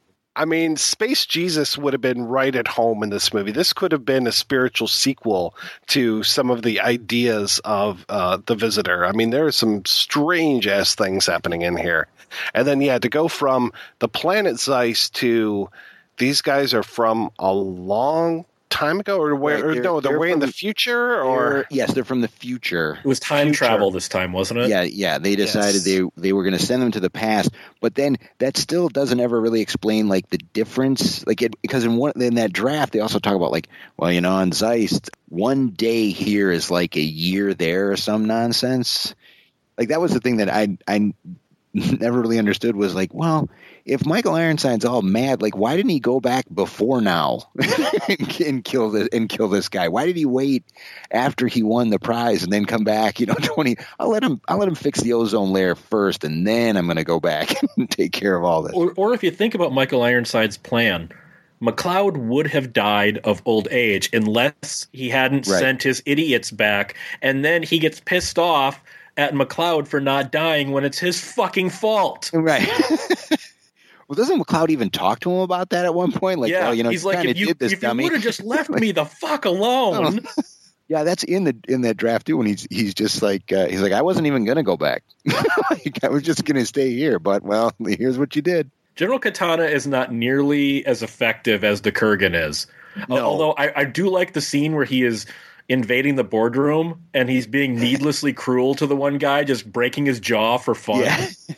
I, again, you can see Michael Ironside is having so much fun. Yeah, he's he's he's he's chewing up the scenery with both hands. I don't know why the RiffTrax guys would do. Well, I don't know why they do half the stuff that they do. Like why they would riff something like Starship Troopers and make that a big event movie and have that at, theatrically and all this kind of stuff. When when Mystery Science Theater was on, I was begging, you know, is there a way that they could do Highlander 2 because this really stands as one of the worst movies ever made. I mean, people will throw that term around willy nilly, but I think I've truly sat through some of the worst films ever made that are available publicly because I'm sure there's tons that aren't available publicly. But this one is one of those movies. I mean, yes, it looks great. Uh, there's some okay performances. The music isn't bad, but really, I mean, just the story is just so terrible. It's it is aggressively nonsensical. it- had they gone like for some Dadaism or something, that would have been something. But I think we're supposed to believe what's happening here. So I don't know why this isn't like the banner movie that RiffTrax does. You know, trots it out every six months. Like this, this is up there with The Room. You know. I, I do know that Mystery Science Theater tried to get this. Oh, yeah. uh, but it was a rights thing because they were asked once about movies that they've never done. This is pre RiffTrax, and all of them were like Highlander Two. That just for whatever reason, whatever company owns it owned it at that point specifically would not give it to them because they didn't want it to be a Mystery Science Theater episode. I remember I did an article years ago about fan uh, videos and how there were fan attempts at doing Mystery Science Theater. And this was before Riff Track, so where you could, like, I guess, sign up as a guest commentator this whole thing. I don't even understand how that works, but there were people who would do fan versions of MST3K. And one of the episodes was them trying to do uh, Highlander I 2. have that one and the Star Trek Five one by the same people, and yeah, their Mystery Science Theater was a special thing. These people didn't capture it. when you are with someone who's poorly riffing a movie, it's uh, there's a special level of hell reserved for them. yes. But I have to say that I did appreciate the article that you wrote about this film, Mike, and this was one of those things that I would actually go back in the back issues of Cashiers du Cinemart and reread this just because I appreciated your approach to how this film was made. Uh, yeah, I went back and reread that myself. It, it, the idea that if they actually did approach this as saying we're not going to write around the plot holes, we're going to write a giant plot hole. we're going to write continue, into them. Yeah, and just continue feeding that plot hole was was. It, it just seemed like that must be what had happened, but actually, I think the gist of the article was also that once they once they embraced the nature of it, that the plot hole just took over and, and began began to make all its own demands, and and pretty soon, like it wasn't enough for this movie to just make not make a little bit of sense. It had to make absolutely no sense whatsoever as you continue to cram all these elements that don't fit together into this one movie. And that's the thing that's also impressive to me about it is the fact that it's only two hours. then, then let me ask you guys this then. If the first film had not been so good, do you think this movie would have still hurt as bad? It still would have been as bad of a movie, but would it have hurt as bad if the first film was only okay? Or is it is this movie worse because the first film is so fucking good? Oh, that's a really good question. I mean, I, I think, think there might be just just a little touch of it. I would say yes because for me personally because here we are with these with these two characters that we cared about so much in this first movie and if we didn't have that in the first movie then this would just be like well this is dumb and i don't i'm not invested right? But because they're back again and they've even though they've come come up with this completely idiotic way to bring them back they're there but they're trapped in this completely idiotic st- storyline. I just think that that's it's so frustrating to see them there and want them to be able to do something better and meaningful after what they went through in the first movie. You know, like they like even maybe this is getting a little too emotional, but you you he lost Ramirez. And that was a big part of his life, the loss of him. And then in the sequel, oh, he, he's back now. Oh, but he's going to be gone while this because this giant fan is a problem. is okay. So is Highlander two the quickening, kind of the killing of Hicks and Newt in the first minute of Alien three for this franchise? Yes. Oh, I think it's worse than it's that. definitely worse than that because that was only one minute. and this is, I don't know how many different versions. Do you think that there are idiots out there that like this movie the way that there are idiots out there that like the prequels? Probably, unfortunately. Yeah, I'm sure there are. I'm sure that there are, but I think that to a certain extent, there are probably some who kind of came at this the way Josh was just just suggesting. Like, let's say you saw this movie first you know, and you never saw the other one. And this was the movie that, for some reason, you you, you saw it right at, at, the right time when you were too young to know that it was god awful, and it just became you know part of your childhood. I could see that. That's the only way I could see that that making it okay. so I'm curious how much of this movie influenced the movies and the TV show and the animated versions and the comic books and the novelizations and all that kind of stuff that came after, or was this one just kind of swept under the rug? It was kind of both because it influenced them in a never do that again. Exactly. Way. Exactly. Because that that was the thing. When if you if you remember the making ofs, you know when Highlander three, the Sorcerer was coming up in the magazines and the TV, the Sci-Fi Channel special and all that, they specifically were like, we want to get as far away from Highlander 2 as possible. So, in a way, it influenced everything that came after in a positive way of them saying, We've now hit rock bottom. We have nowhere to go but up. Right. And in another way, the TV series was, or the, the, not the TV series, the cartoon was clearly influenced by this one. I don't know why they decided to use this as the influence for the cartoon, but okay. Because the cartoon takes place 900 years in the future, and it's got a lot of the same stuff, and there are alien planets. They don't call it Zeist, and yeah, the, the cartoon isn't a TV series version of this movie, but for some reason they latched onto this for the aesthetics there's such a thing in this movie about, and in the well, actually in the first movie about uh, Highlanders or, or immortals not being able to have children, and you know that's a that's a big deal for Connor and Heather and stuff, and and um, you know it, I can see where that's kind of important. But then it's so weird that like isn't it like another? There's definitely another MacLeod in, uh, and I, I'm sure that it can be a client member. Uh, there's another MacLeod in the TV series, and then isn't there yet another MacLeod in the um, uh, the animated version? The animated version is Quentin MacLeod, and the Duncan MacLeod in the TV series is not blood related. That Duncan MacLeod, his his clan when he was a baby was completely massacred a, a la beastmasters the judd the juns and and he was found and he was adopted into the clan macleod so he's not blood to connor he, he's just a macleod by name That's why he has a British accent and Connor has a French accent. i guess And they're both immortals because that's what the screenplay needed. Highlander 2 was 1991. Highlander, the TV series, was 92. Uh, Highlander, the animated series, was 94. And then Highlander 3, which I knew as The Magician or The Sorcerer, and now is being called The Final, The Final Dimension. Dimension. That was 1994. I was done with this series after 91 as I said before. So how does the final dimension how does how does what does Mario Van Peebles bring to the game here? Not much. as a character he's basically a black kurgan really right, right. Well, yeah. I mean, he's he's not. Uh, I've I, I haven't seen that one in about twenty years because I couldn't get past the whole.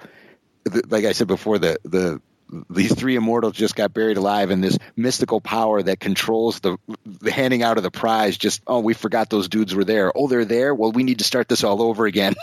okay the, the the tv series established that magic outside of the quickening and stuff actually does exist it's a kind of yeah. no but i mean like witches and curses and shit kind of magic the tv series established that so in this mako is an immortal and he is a sorcerer the title the sorcerer and when when But Mario did they Van address that in the movie?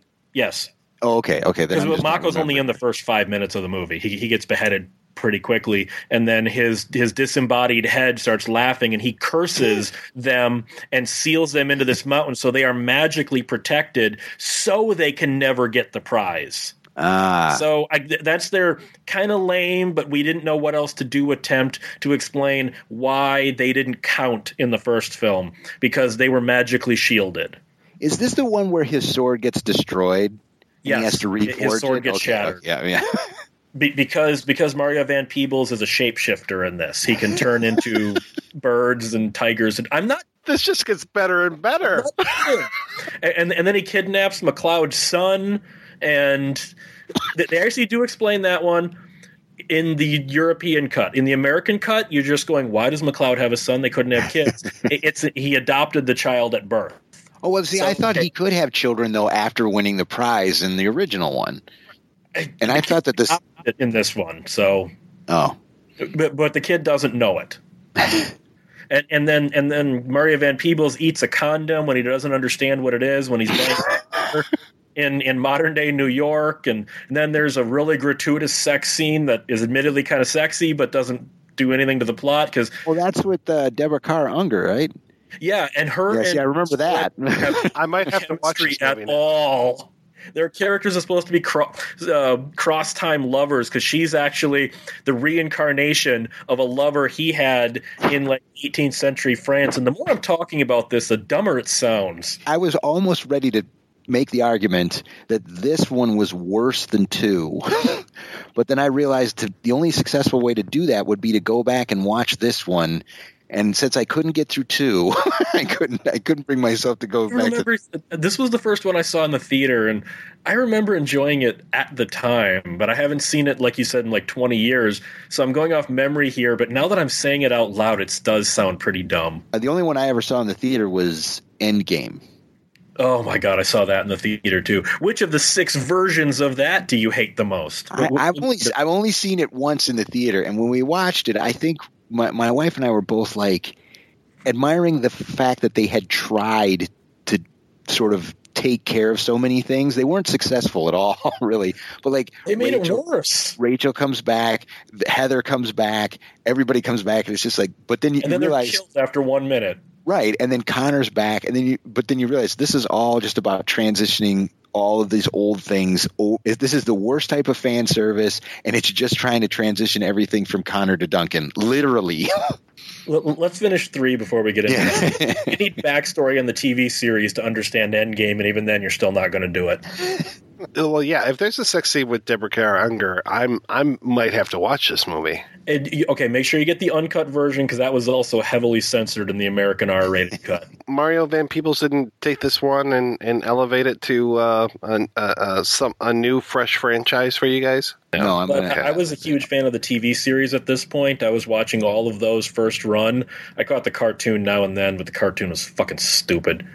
but the the TV series I enjoyed for what it was until season five. Season five and six were just pathetic on so many levels. But like Mike, you watched. I made you. I gave you the the pilot since Connor's in that. Right. What did you think in its 1992 context? Well, I liked seeing Richard Moll. That was really nice. some pe- some wags call me Slan the cat.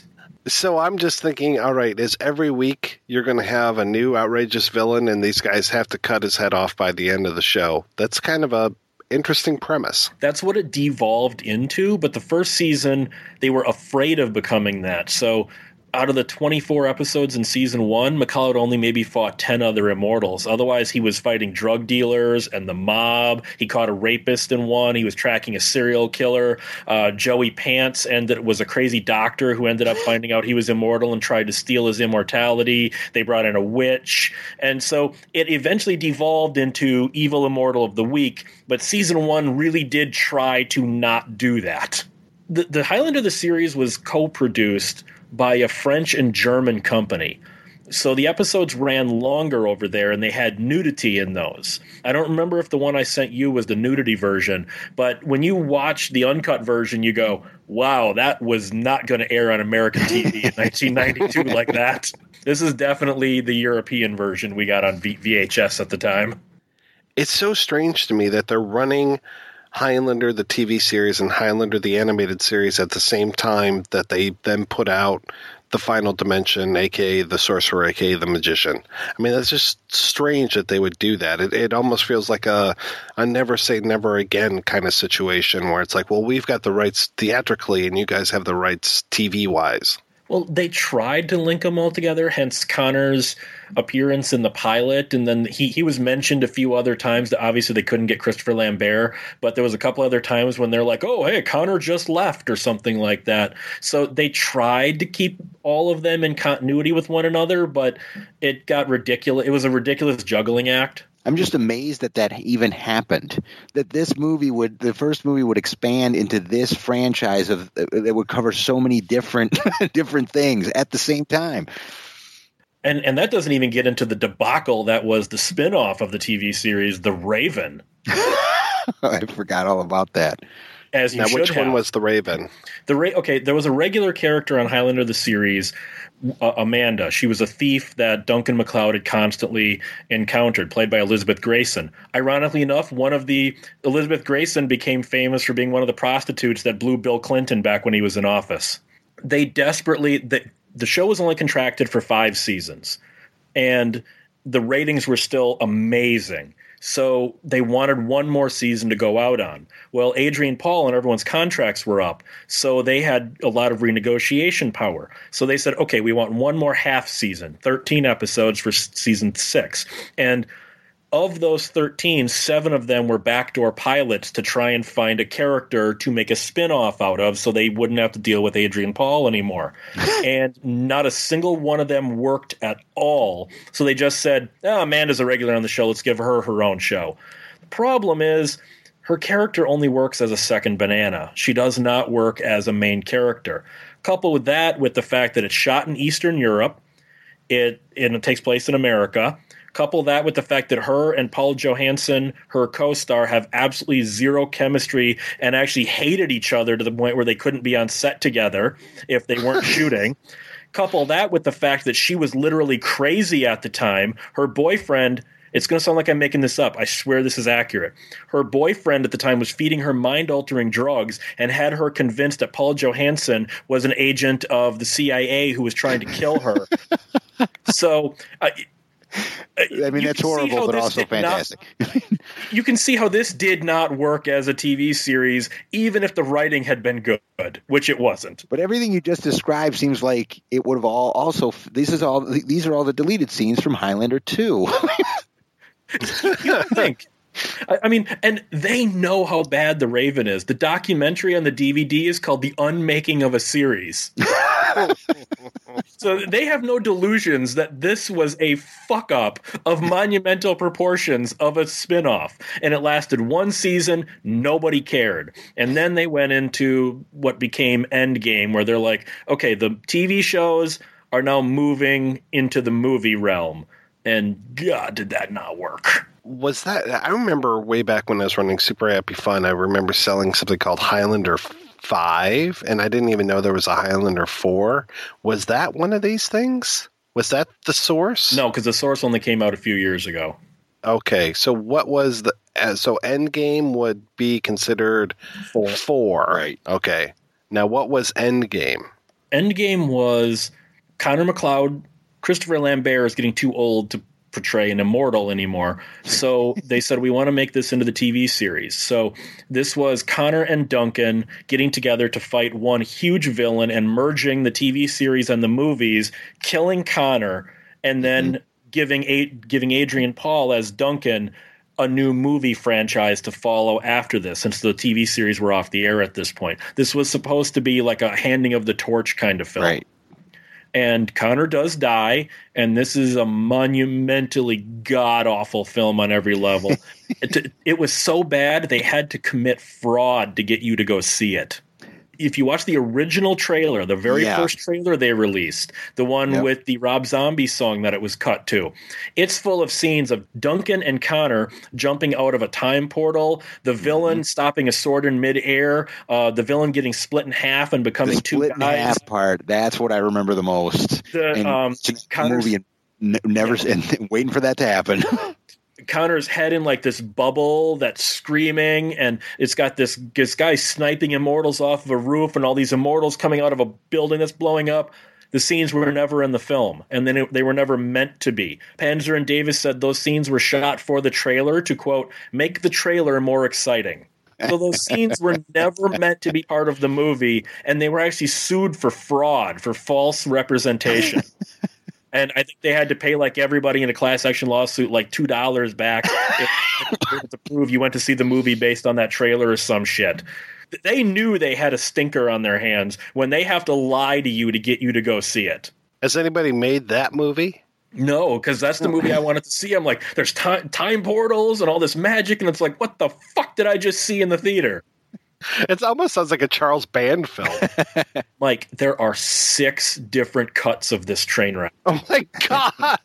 because there's the theatrical cut which was unfinished they literally released the movie to theaters with a green or blue screen shot missing at the end at the end of the theatrical cut duncan is is over connor's grave and he's saying some words and there's all this blue behind him. And you you think okay you know he, this is the blue sky because he's being buried in scotland. Okay fine.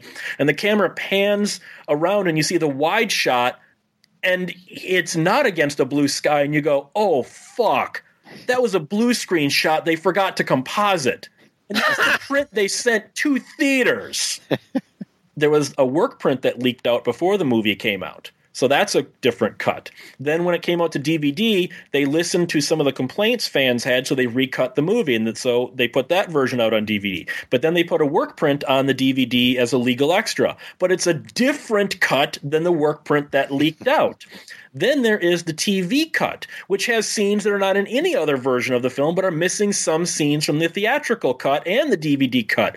Then there's a version, there's a character named Faith in the movie who Duncan used to be married to, which is a huge continuity fuck up from the TV series because it was said he was never married. Now we find out 200 years ago he had a wife, but whatever. Where she clearly gets killed in most versions of this, where the villain Kel cuts her head off that still happens in this one version of the TV cut, but test audiences liked her character, so she's back at the end with no explanation. All makes more sense than Highlander 2. Sadly, yes. Wow, I'm, I'm just like listening to that, going, I wonder. There's got to be like a thousand fan edits of that. Mm-hmm. You know, people trying to make that one make sense at all. Endgame was supposed to be it. And it just did not work. They fucked it up on every level.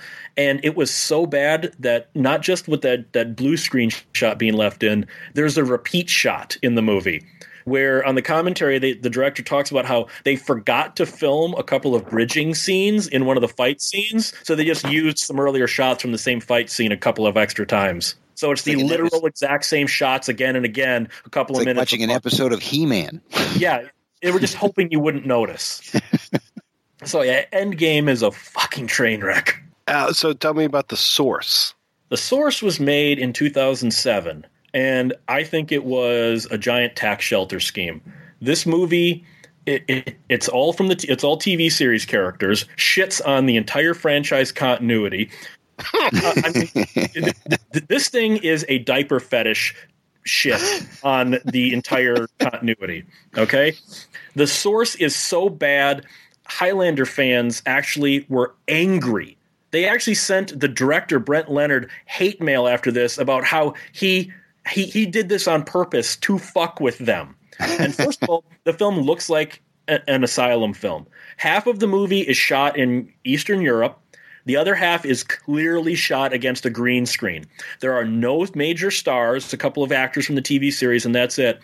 And somehow this fucking thing cost $13 million. And I say, no, Brett Leonard and Adrian Paul walked away with $12.5 million. Because this thing, all you got to do is watch the trailer and you go, no way this fucking movie cost $13 million. Not a chance. It's so bad. It turns out that immortality the immortals are looking for the source of immortality so they, they track this this one part to this one part of the world that nobody has been able to get to. And the closer you get to the source your immortality goes away including all your healing abilities. You become human. And when you defeat the guardian of time when you defeat the guardian Wait, of time the Guardian of Time? when you defeat the guardian of time you end up ascending to the heavens a la Highlander 2 again. And it turns out that you can have babies now and that you springboard human evolution into the next phase. I mean, of- of course. After all everything else, where what else could you do? There's an anime version.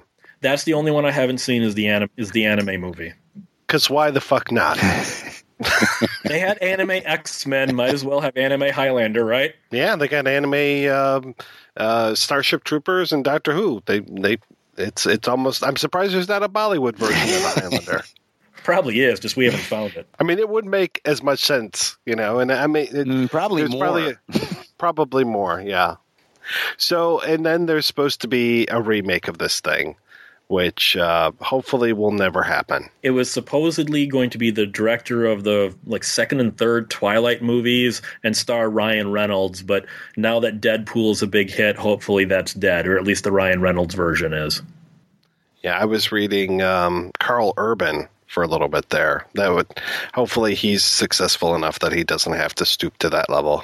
Well, and then there was supposedly there was they were going to make another TV series in I don't know mid two thousands. They were going to make another TV series, but considering the two guys that that pitched it, I'm glad it didn't. It was done by that uh, Marcus and Melton, the, the guys behind the later Saw movies and the Ugh. the the collector movies and and uh, the Feast films.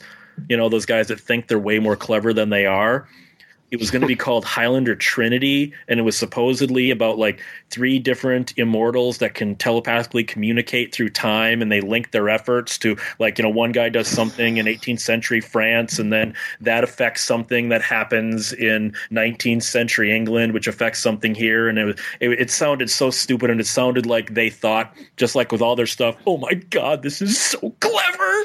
I that's really the thing, hate. like- I really hate those guys. Like the the first movie, one of the reasons I think that uh, in a strange way the first movie works is because it's because of its simplicity. Right, and like everything you're talking about right now is, oh, we got to do all this time travel nonsense and and explain immortality and blah, blah, blah. And it's like, no, nobody cares about any of that shit. like, like that was one of the reasons the first film worked Right. You Right. didn't need this stuff explained. Okay, they're immortal. They're fighting for the prize. It, it- it's like with That's Night of the Liv- It's like with Night of the Living Dead. There are theories within the movie about why this is happening, but does it really matter? It's happening, and their characters Right. are dealing with it. Right. You don't need to always explain why. I mean, yes, there are some movies you watch and you go, you really need to explain why. And then there are some where you're like, no, that's just the plot, move on. This is one of those. I mean, we've brought up a couple like weird inconsistencies and stuff in the first Highlander. Who cares? You know, it's, it's, we don't have to see, we don't have to know what happens between where Connor is, you know, uh, having the duel in, in France, and then where he's, you know, saving Rachel from the the uh, Germans, and then here he is in New York. I don't need to know all that other stuff, you know, and that's why even the the side plot of Brenda finding out you know how he's changing from one to another. I mean, it's kind of neat when when she uses the computer to use all those letters and make his signature and stuff. That's kind of cool, you know. Great technology uh, back in I 1986, kinda but at I kind of kind of looked at that scene as the figuring out Hannibal Lecter's toilet paper letter in Manhunter kind of scene. I can I see was that. Was that- fascinated. I was fascinated on on a forensic type level, even if it doesn't fit in the movie. It was a fascinating scene into itself. It all kind of adds up and that's why i can still go back and watch the first one and luckily highlander 2 wasn't such a i mean it, it is a complete shit fest but it luckily i can divorce it from the rest of the movie i can divorce it from the first movie. You know it's not like the matrix where i feel like the first movie is retroactively ruined for me by the sequels Yeah, Right. I, I would I would agree. I would just say yeah, it still it stands alone in in spite of all this other stuff. There really can be only one, right? but we're going to try to milk seven out of it or however many now I don't think there's any way that in, in today's in the current studio mindset, I don't see how there's any way that we can really be certain that there or or or there's any way we can avoid a remake. I, I, I think if they made a remake, it would fall into the same kind of plot problem that if if you tried to remake Cobra, the Stallone yeah. Cobra was made so earnestly that it became such a cliched shit show that Right. if you tried to remake Cobra today, you would have to make it in a nudge nudge wink wink kind of manner, and that's what a Highlander remake would be. They they would have to, or at least feel that they would have to acknowledge all of the TV series and the continuity and the stupid things in Highlander two and all this, and they And also they would not be able to make it time. straight.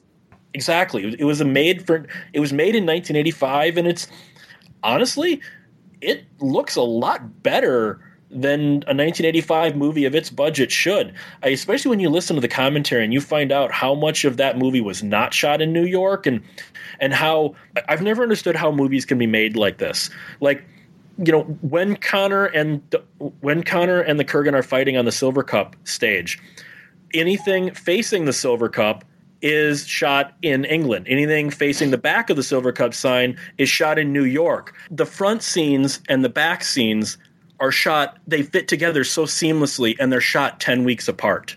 It takes a real director to be able to do that. I really don't think you could do that today. I don't think any director who would make a Highlander remake today would be able to get off the quality that Mulcahy was able to. Because he had a lot of people look at people that directed music videos, they look down on them. I think his music video sensibility made that movie so special. Oh yeah, absolutely. In terms of the, all the style that he brought to that. Well, was that you? I was having the conversation with Mike a couple weeks ago when I was saying that uh, I am so surprised that Duran Duran Yeah. didn't have a feature film. It was, uh, you know, I remember renting the collection of videos from those first Duran, you know, those early Duran Duran videos because they were mini movies, and Mulcahy was doing such an amazing job with them that I'm just surprised that they never kind of took on a life of their own and became, you know, like you know the the knack and how to get it, or or you know Help or Eight Days a Week or any of these kind of movies. Like it seems like Duran Duran should have been uh, in their own, uh, if nothing else, their own Spice World. You know. Well, I mean, even if you look at like with Mulcahy, look at Razorback. That movie is a giant killer pig attacking a family for 90 minutes, but it looks fucking amazing. The lighting, the camera angles, the transitions. It's a gorgeous film. But really, it's a it's a music video. It's a 90 minute music video, and that's a good thing.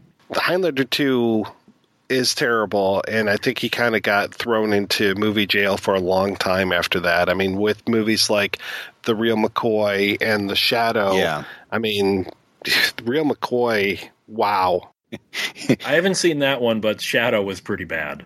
Yeah. Shadow was really bad. And but I will say that he directed my favorite Resident Evil film. I think Resident Evil 3 stands alone in that franchise as being a really really good zombie film. I don't think I can talk to you anymore. All right. I've only seen the first one. How many times? I mean, that's not relevant. Th- th- those those are like the Highlander movies. They get worse each movie. Yeah. I will definitely say that what four, five, and six, and what are they on seven, eight, or I think they're nine now? Six or seven now, and this No, is supposed to be the last one. Yeah, the new one I think is eight. I I don't know. I fucking totally lost track. There was an anime version, of course, in there as well. Which is different continuity. Right. And one of those characters, I think, ended up in one of the last movies because I'm looking at this woman going, she looks like an anime character. and for all I know, she might actually be animated. I'm not sure. The movie is so fake looking, it's just impossible to tell. Well, it's just Milla Jovovich running around, you know, completely emotionless and having no expressions on her face. So it's kind of like when she was married to PTA. Oh, It- it's just like when she was married to Paul Anderson. She was she wasn't married to Paul. No, she was married to Thomas. No, no, no. That, that- that's why I corrected myself. She's married to Paul Anderson. Paul, Paul W. S. Yes. Anderson. Yes. Aren't they still married? Or are they? Are they? I don't know. After I the last that- Resident Evil movie, that should have been cause for divorce. I don't know. I can't imagine any of the Resident Evil movies are as bad as Ultraviolet. All right. On that note, we're going to take another break and play a preview for next week's show.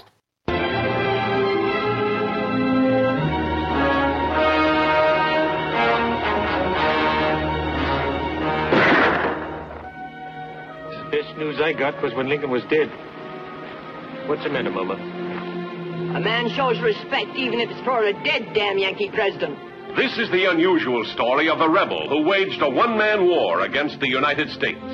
Filled with defeat and hate, he rode west to help the Sioux fight the damn Yankees. Would you kill the Americans if we should go in the battle? I'm a Sioux.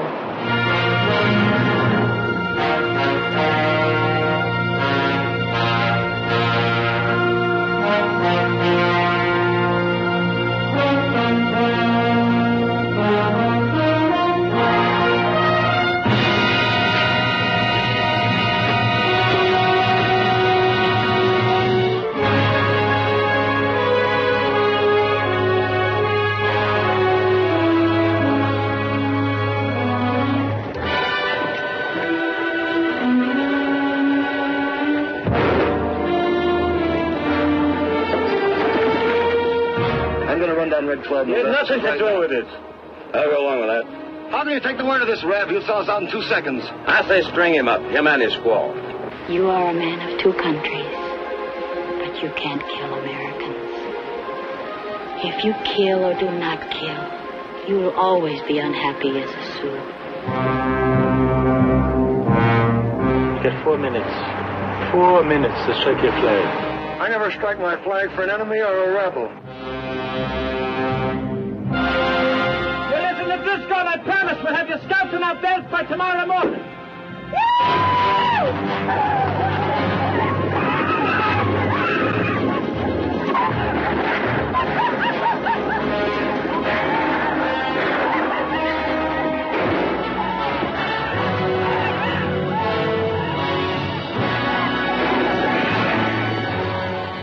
That's right. We'll be back next week with a discussion of Run of the Arrow from director Sam Fuller. Can't get really much different between The Highlander and Run of the Arrow. I will be joined by Joseph Madry and Colin Gallagher on that discussion. Until then, I want to thank this week's co hosts, Josh and Mike. So, Josh, what has been keeping you out of prison lately? working for Fangoria, working for Hustler, working for Night Flight, working for Forces of Geek, working for 1201 Beyond, and all broke. I'm still broke, ironically enough. No money for bail? No money for bail yet, uh, which is why I keep your phone number on speed dial just in case. And how about you, Mike? Anything new and exciting going on with you? Well, I just had my first uh, comic book work ever published in uh, the uh, issue of The Women of Darby Pop. And other than that, I'm still trying to convince my kids that the 1980 Flash Gordon is a great movie. And the next thing I'll be working on will be the uh, remake of Highlander 2.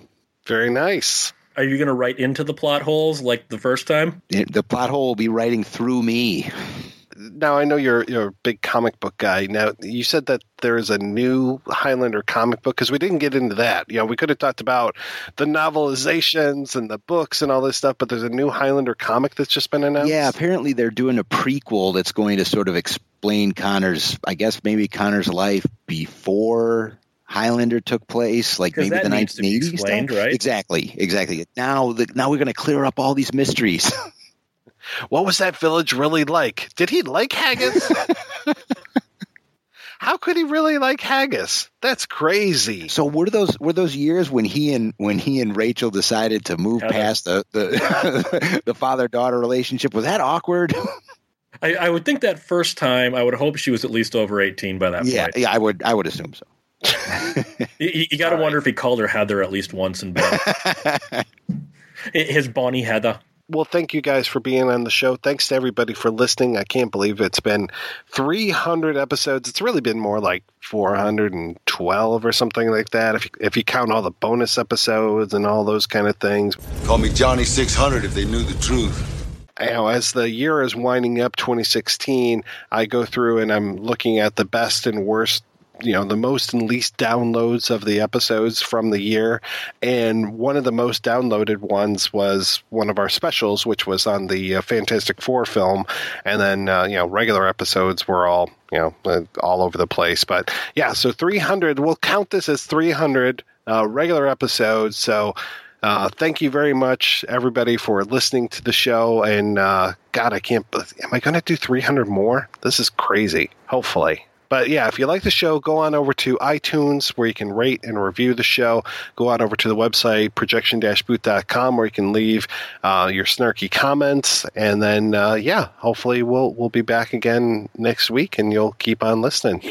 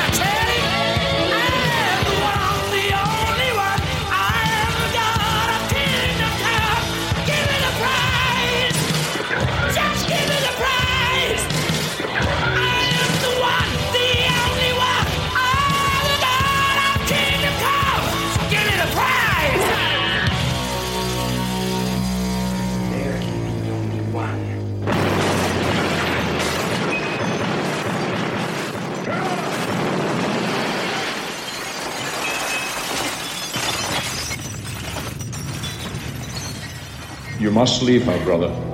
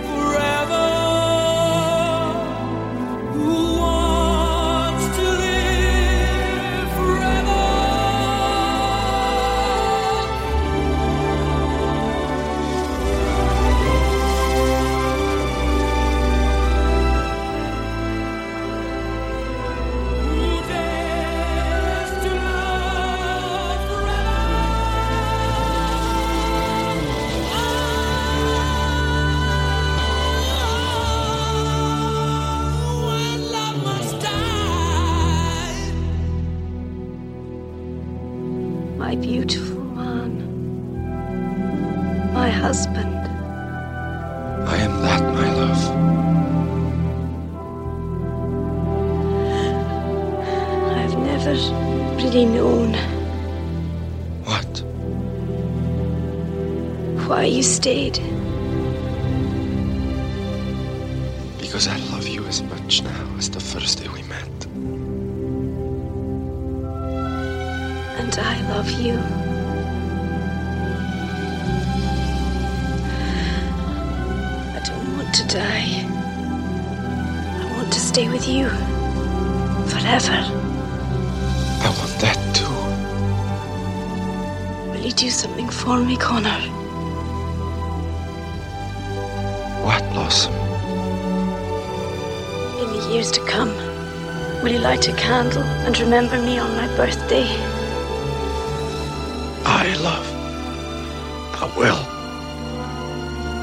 Wanted to have your children. They would have been strong and fine. Don't see me, Connor. Let me die in peace. Where are we?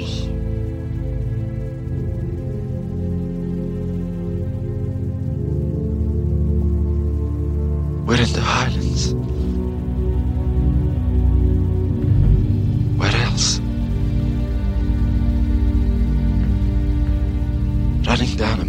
Mountainside.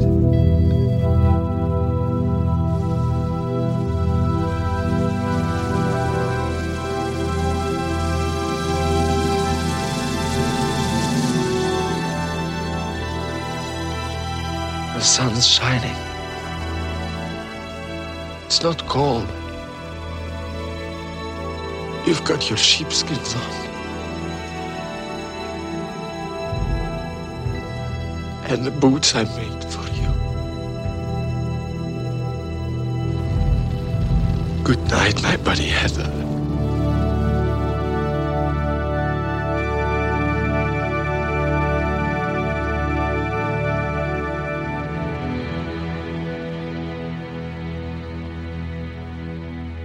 It's a kind of magic.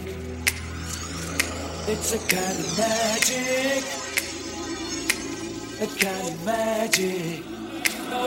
One dream, one soul, one prize, one goal, one golden glance of what.